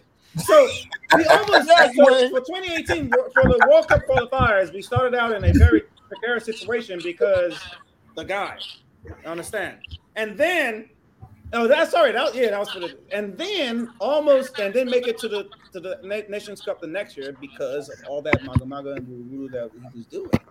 Yeah, So yeah, yes, and, I- and I think Keshi I gets think credit. You can't No, no, you can't no, take the credit. He took Angola. I, I'm not. Go, I, I'm took- not going to. I'm not going to give him credit. I, and what I will do is say, the federation also had a part to play. Wait, wait, keep in mind. Wait, wait, wait, wait, wait, wait, wait, wait, wait. Yeah, that's my point, though. That's my point, though. In that when Keshi left, was the federation owing him money? Yes. Of course, the were. answer is yes. Now we know the okay. answer. is They owe when everybody Keshi, money. when, when, when Keshi left, did he have issues with his contract? Yes. Af- w- w- was it not the 2014 World Cup that Keshi took them to where at the end of the day, Jonathan Goodluck had to fly a plane of cash out there to pay players? Yep. Yes. So, so y- y- I don't think that also was to- that Ghana. that was us. That happened to us. They were trying to find ways to get They them money. to Ghana too. They had It to happened fly to them out. Ghana. They happened to Ghana too. Oh, God. right? So I, I look at Keshi and I'm like, look, they fired him. They brought in Jonathan Rohr after a while, after firing a couple of coaches. Jonathan Rohr, they gave him more resources. He didn't accomplish what Keshi accomplished. right? So so when you when you really look at and then Peseiro, let me not even get started with that guy. That he's he's just I don't even know what to call Peseiro at this point. We don't, who no one even knows what he's doing. What's Peseiro, what's Peseiro doing? Who knows? But it's too early. It's too early to make any uh, determinations anyway with that guy. But let's. No, all I all I had to see was that Portugal game. That was it. That's all I needed to see. Yeah, I, I, I think some of it too had to do with the players, man. The players, there was no motivation. They didn't play.